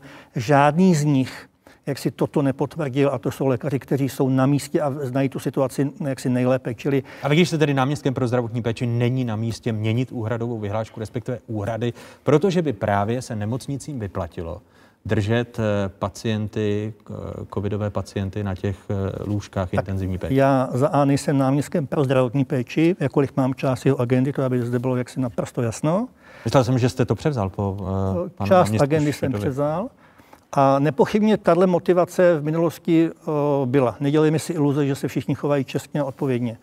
Stávající systém tuto motivaci v podstatě znemožňuje. Na vás je, záhy dostanete, pane řediteli, slovo, na vás je i to, jak ministr zdravotnictví v tomto pořadu naznačil, když mluvil o jasných třiceti procentech úmrtí na COVID devatenáct, čehož pak využila část i dezinformačních webů, tak vaše skupina na tom má pracovat. Je to číslo opravdu správné a, a není to zlehčování té, té situace? Já se musím zastat pana ministra ne kvůli jaksi lojalitě, ale kvůli faktické podstatě jaksi toho zastání. On to tak jistě nemyslel, jakkoliv to možná nešťastně jaksi vyznělo. Myslím si, že dneska nikdo nespochybňuje to, že ten počet úmrtí na COVID zde je a můžeme vést debatu, nakolik je významný a nakolik to je navýšení oproti té necovidové době. Ta odpověď na tu otázku, kolik, jaký byl skutečný dopad pandemie COVID na úmrtí pacientů v České republice se získá pouze tehdy, pokud ty sporné případy se podrobí důkladné analýze a vyhodnotí se, zdali tam byla nějaká souvislost s tou nákazou. V zásadě u těch pacientů, kteří jsou přijati do nemocnice se zápalem plic a mají takzvaný COVID plus test, tak tam to je zcela evidentní ten vztah. Pak je velká část pacientů, kteří, dejme tomu hypoteticky, si vymyslím pacienta, který dostane doma plicní embolii, současně se zjistí, že byl COVID plus a dneska se jasně ukazuje, že může být vztah mezi nákazou a dejme tomu určitým nastavením toho koagulačního systému, čili tito pacienti, tam ten vztah ke covidu je také a ti budou jaksi v té finální analýze jaksi důvodem na to, aby se eventuálně změnil záznam na listu o prohlídce mrtvého tak, aby to reflektovalo podíl té nákazy na té příčině úmrtí. Kdy, Toto kdy bude... vaše, a kdy ta vaše skupina bude mít první výsledky, aby, abychom věděli, protože zase e, jiní odborníci říkají, že naopak si máme přičíst až třicet procent e, e, úmrtí plus, že už dnes by ta čísla byly, byla nad dvacet tisíci, protože aktuálně máme nějakých sedmnáct tisíc, tuším sto sedmdesát pět úmrtí k dnešnímu dni, jak je vykazuje ÚZIS. Já si myslím, že skutečně bez té case by case analýzy toto nejsme schopni povědět. My v, tuto, v té první etapě budeme analyzovat zhruba čtyři nebo pět tisíc jaksi záznamů. Je na to patnáct lékařů, každý ten lékař dostane určitý podíl těch pacientů, půjde do lékařské dokumentace a na základě analýz té dokumentace vyhodnotí pacienta nebo to úmrtí do jedné ze třech kategorií. Jasná souvislost, to je, dejme tomu, ten pacient s tím zápalem plic, COVID plus. Souvislost, kdy je zcela evidentní, že z hlediska vývoje toho klinického stavu ten COVID nebo ta pozitivita nebo ta nákaza měla s velkou pravděpodobností příčinnou souvislost s rozvojem toho onemocnění takzvaně necovidového. A pak tam bude kategorie, kdy z toho, z té analýzy jasně vyplyne, že tam ta souvislost nebyla. To je ta typická modelová situace, pacient s úrazem, autonehoda, kdy se náhodou zjistilo, že dejme tomu byl pozitivní a je zcela evidentní, že tam ten vztah jaksi nebyl. A kdy, kdy ta data budete mít? Tak si vydělte, dejme tomu, čtyři tisíce případů, děleno patnáct lékaři, kolik jich musí udělat a my, když děláme základní kalkulaci deset až patnáct minut na jednu analýzu, tak vám z toho vyjde ta doba, která je nutná, abychom ta data měla, měli k dispozici. Bezesporu umíte počítat lépe než já? Neumím. Bude? Neumíte. Ale já to odhaduji, že to bude práce na dva měsíce. Na dva, na dva měsíce. Ano, pane řediteli? Určitě to zabere dva měsíce, navíc ti experti mají spoustu jiné práce, protože jsou to vlastně vědí z klinické praxe. To není jejich jaksi hlavní proto práce. Proto byli vybráni, ale já jsem chtěl, a dovolte mi to, tady zaznělo v souvislosti s tou debatou o těch hospitalizacích slovo, že by to někde někdo chtěl zlehčovat. Já teda jsem přesvědčen, že já teda zcela jistě ne, určitě ne pan minister a nikdo jiný, ani náhodou nechceme zlehčovat zátěž nemocnic. Naopak. A dovolte mi to říct, protože si myslím, že toto je vhodná platforma to říct. My máme skutečně velkou zátěž v nemocnicích, velké množství denních příjmů těch pacientů s COVID plus. Na jednotkách intenzivní péče při té stagnaci se kolísá to číslo stále kolem tisíc šedesát lidí nad celou republikou. Je kontrast mezi západní částí a východní částí republiky.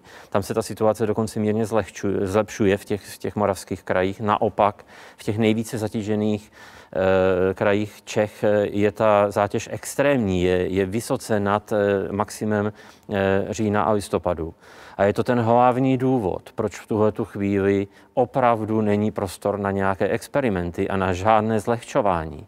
Akademické diskuze jsou hezké věci, ale musí se dělat teda až potom. Jenom když tady v říjnu, promiňte za tu drzost, v říjnu, ne teda v říjnu, v září jsme měli v nemocnicích, nechytejte mi za slovo, dvě stě pacientů a ten reakční čas těch nemocnic na kapacitní a jiný byl, byl v týdnech, mnoha týdnech. Teď v tuto chvíli máme reakční čas třeba týden. To znamená opravdu i to riziko té britské mutace, i ta zátěž těch nemocnic, včetně těch pokračujících hospitalizací, je vážná věc a nikdo se to nepokouší pro boha zlehčovat. No ale vy čelíte jako ÚZIS kritice České statistické společnosti, kdy Česká republika podle této společnosti pro reakci na koronavirus neumí získat a zpracovat podstatná a správná data. Zvala se část statistiků otevřená otevřených dopisem. Česká statistická společnost konstatuje, že vláda by měla rozhodovat na základě transparentních dat a modelů. Tady jsou slova jednoho ze signatářů té petice nebo otevřeného dopisu vědců z České statistické společnosti Gejzy Dohnala. Zvlášť u těch modelů tam vlastně nedochází podle našeho názoru a z našeho hlediska vůbec žádné oponentuře, kvalifikované oponentuře těchto modelů, a tudíž nelze ověřovat jejich správnost. Modely, modely jsou vytvářeny nejrůznějším způsobem. Takový exponen, model exponenciálního růstu například, který se používá, je velmi nebezpečný a často hraničí až se šířením poplašné zprávy. Vy používáte exponenciální model, který souvisí a může se stát a šířením poplašné zprávy? Já bych teď se vší pokorou řekl, že jakákoliv kritika je naprosto legitimní. Já jsem se o tom dozvěděl, už jsem i těm kolegům o víkendu psal e-mail, dostal jsem jenom takovou krátkou zatím odpověď od pana docenta Kulicha.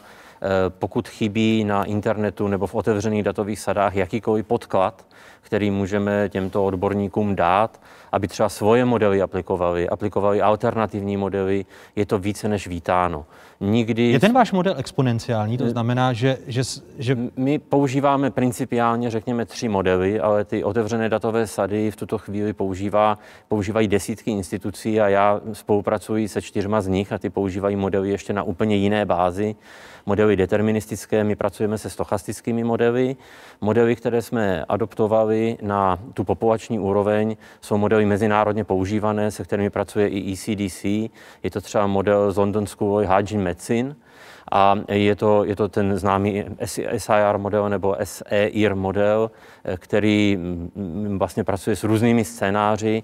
Jeden ze scénářů je samozřejmě i pro, vždycky děláme i rizikové scénáře pro progresivní růst, kde když vstupenkou je vlastně to reprodukční číslo nebo reprodukční dynamika té nákazy, což je její přírodní vlastnost, tak je to vlastně rychlost zrychlování, takže vás to pak vede k exponenciále. Ale například ty klinické modely nebo modely zátěže nemocnic jsou postaveny na úplně jiném principu. To jsou stavové modely, které pracují, teď mě nenapadá český výraz, time to event analýzy, Kaplan-Meierovy analýzy. Tedy chápu-li správně vaše slova, tak vylučujete, že by se používal exponenciální model, který je, jak říkají statistici, na hraně šíření poplašné zprávy a že by navíc v něm objevili chybu, jak zveřejnili v tomto týdnu? Žádný z modelů není dokonalý.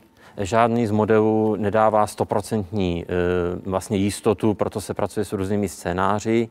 Znova zdůrazňuji, že používáme různé typy modelů a společně s námi modeluje tu epidemii řada akademických institucí i zahraničních.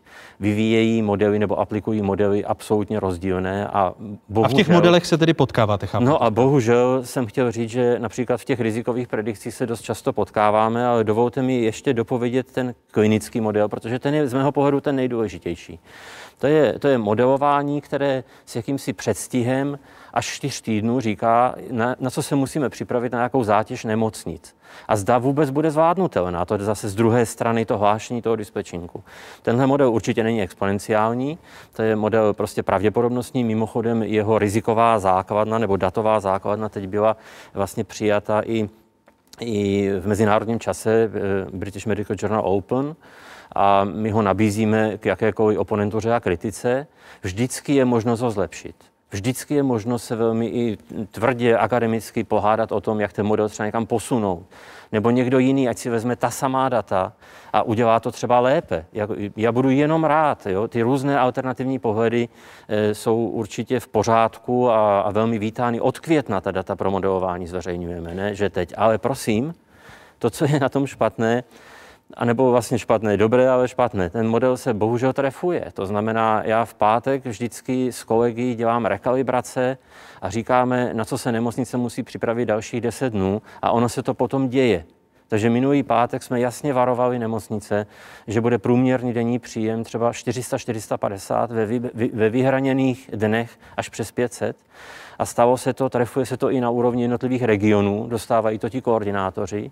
A samozřejmě ta dokumentace může být třeba z pohledu nějakého experta, vůbec to nespochybňují, třeba nedostatečná, nebo by chtěli to lépe vysvětlit, nebo mají lepší alternativu, ale to nic nemaže na tom, nebo nemění na tom, že ten model se z tohohle úhlu pohledu trefuje a lze se o něj opřít a také mimo jiné vysílá velmi negativní signál, pokud bychom dopustili plošné komunitní šíření té britské mutace. Kdy ty modely, pane náměstku, naznačují, že by mohlo dojít k návratu k té elektivní péči, která teď je omezená právě kvůli přetížení zdravotního systému?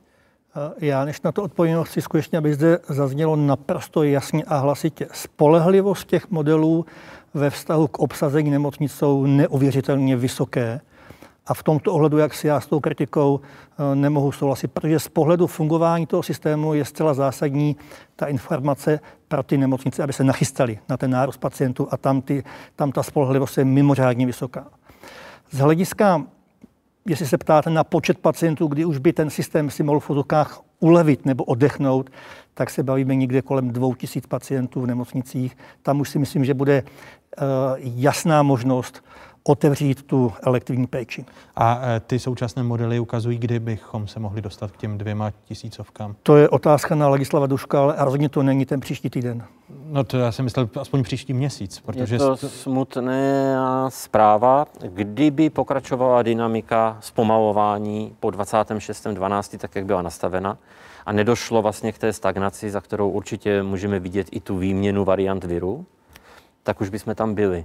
Už bychom byli zhruba někde ve třech tisících hospitalizacích kolem osmého desátého druhý a jsme na pěti tisících osmiset, ale to nejpodstatnější číslo jsou ty jednotky intenzivní péče. Tam máme nyní stagnaci, to znamená, na vaši otázku je v tuto chvíli velice těžké odpovědět, protože vše, co vidíme, jak se šíří, nebo jak vypadají populační data a jak vypadá zátěž nemocnic a hlavně jak vypadá struktura toho prevalenčního půlu z hlediska rizikovosti, tak dalších deset dnů budeme rádi, když zůstane ta stagnace.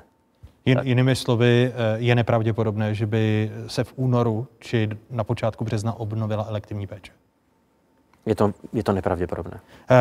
Ještě jedna věc, která se týká té diskuze otevření škol, kterou jsme tady měli v první hodině. To je materiál E C D C, už jsem z něj citoval v první hodině, ze kterého vychází, že rozhodnutí o zavření škol by mělo být až tím posledním možným krokem. Menší děti se jeví jako méně náchylné. Návrat dětí do škol v polovině srpna dva tisíce dvacet nebyl podle E C D C hlavním důvodem růstu počtu nakazených. Ve stejné době došlo i k dalšímu uvolňování. Ministerstvo školství vypracovalo materiál, který počítá s tím, že by ku příkladu maturitní ročníky se mohly vrátit k prvnímu březnu, protože už bude e, zajištěn systém testování. Je to i z pohledu Ministerstva zdravotnictví model, ke kterému by mohlo dojít?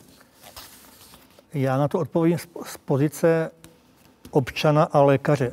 Za mě je uzávěr škol nesprávným postupem. Nesprávným? Nesprávným. Za mě by ty školy měly být otevřeny v co nejkratší možné době. A neexistuje silná evidence, jež by podpořila stávající uzávěr škol. To jsou velmi tvrdá slova od jsem náměstka. Si to, jsem si toho vědom. Od náměstka ministra. Proč jsou ty já školy jsem, tedy já uzavřené? Já jsem jste... kvůli tomu také řekl, že to je moje pozice jako občana a lékaře. V pozici náměstka budu vždy jaksi držet loajální postup, protože to je jaksi výsledem, výsledkem jaksi té debaty jaksi expertů, kde můj hlas je pouze jeden z mnoha. A A rozumím tomu, že to finální rozhodnutí je velmi složité, je velmi těžké a musí reflektovat většinu toho týmu. Jinými, jinými slovy, čím dřív se z vašeho pohledu rozhodne a navracení do škol, včetně testování, z tím vašeho občanského pohledu lépe? Ano. Vy jste chtěli reagovat, pane řediteli? Já jsem chtěl ne ani tak reagovat, jako spíš doplnit ten pohled z druhé strany člověka od, od dat. Mně vůbec nepřísluší se vyjadřovat k, k opatřením a asi každému občanovi je jasné, že dvě hodnoty během té epidemie, na které saháme, jsou naprosto nejcennější a nenahraditelné. A to je mládí těch lidí a jejich vzdělání.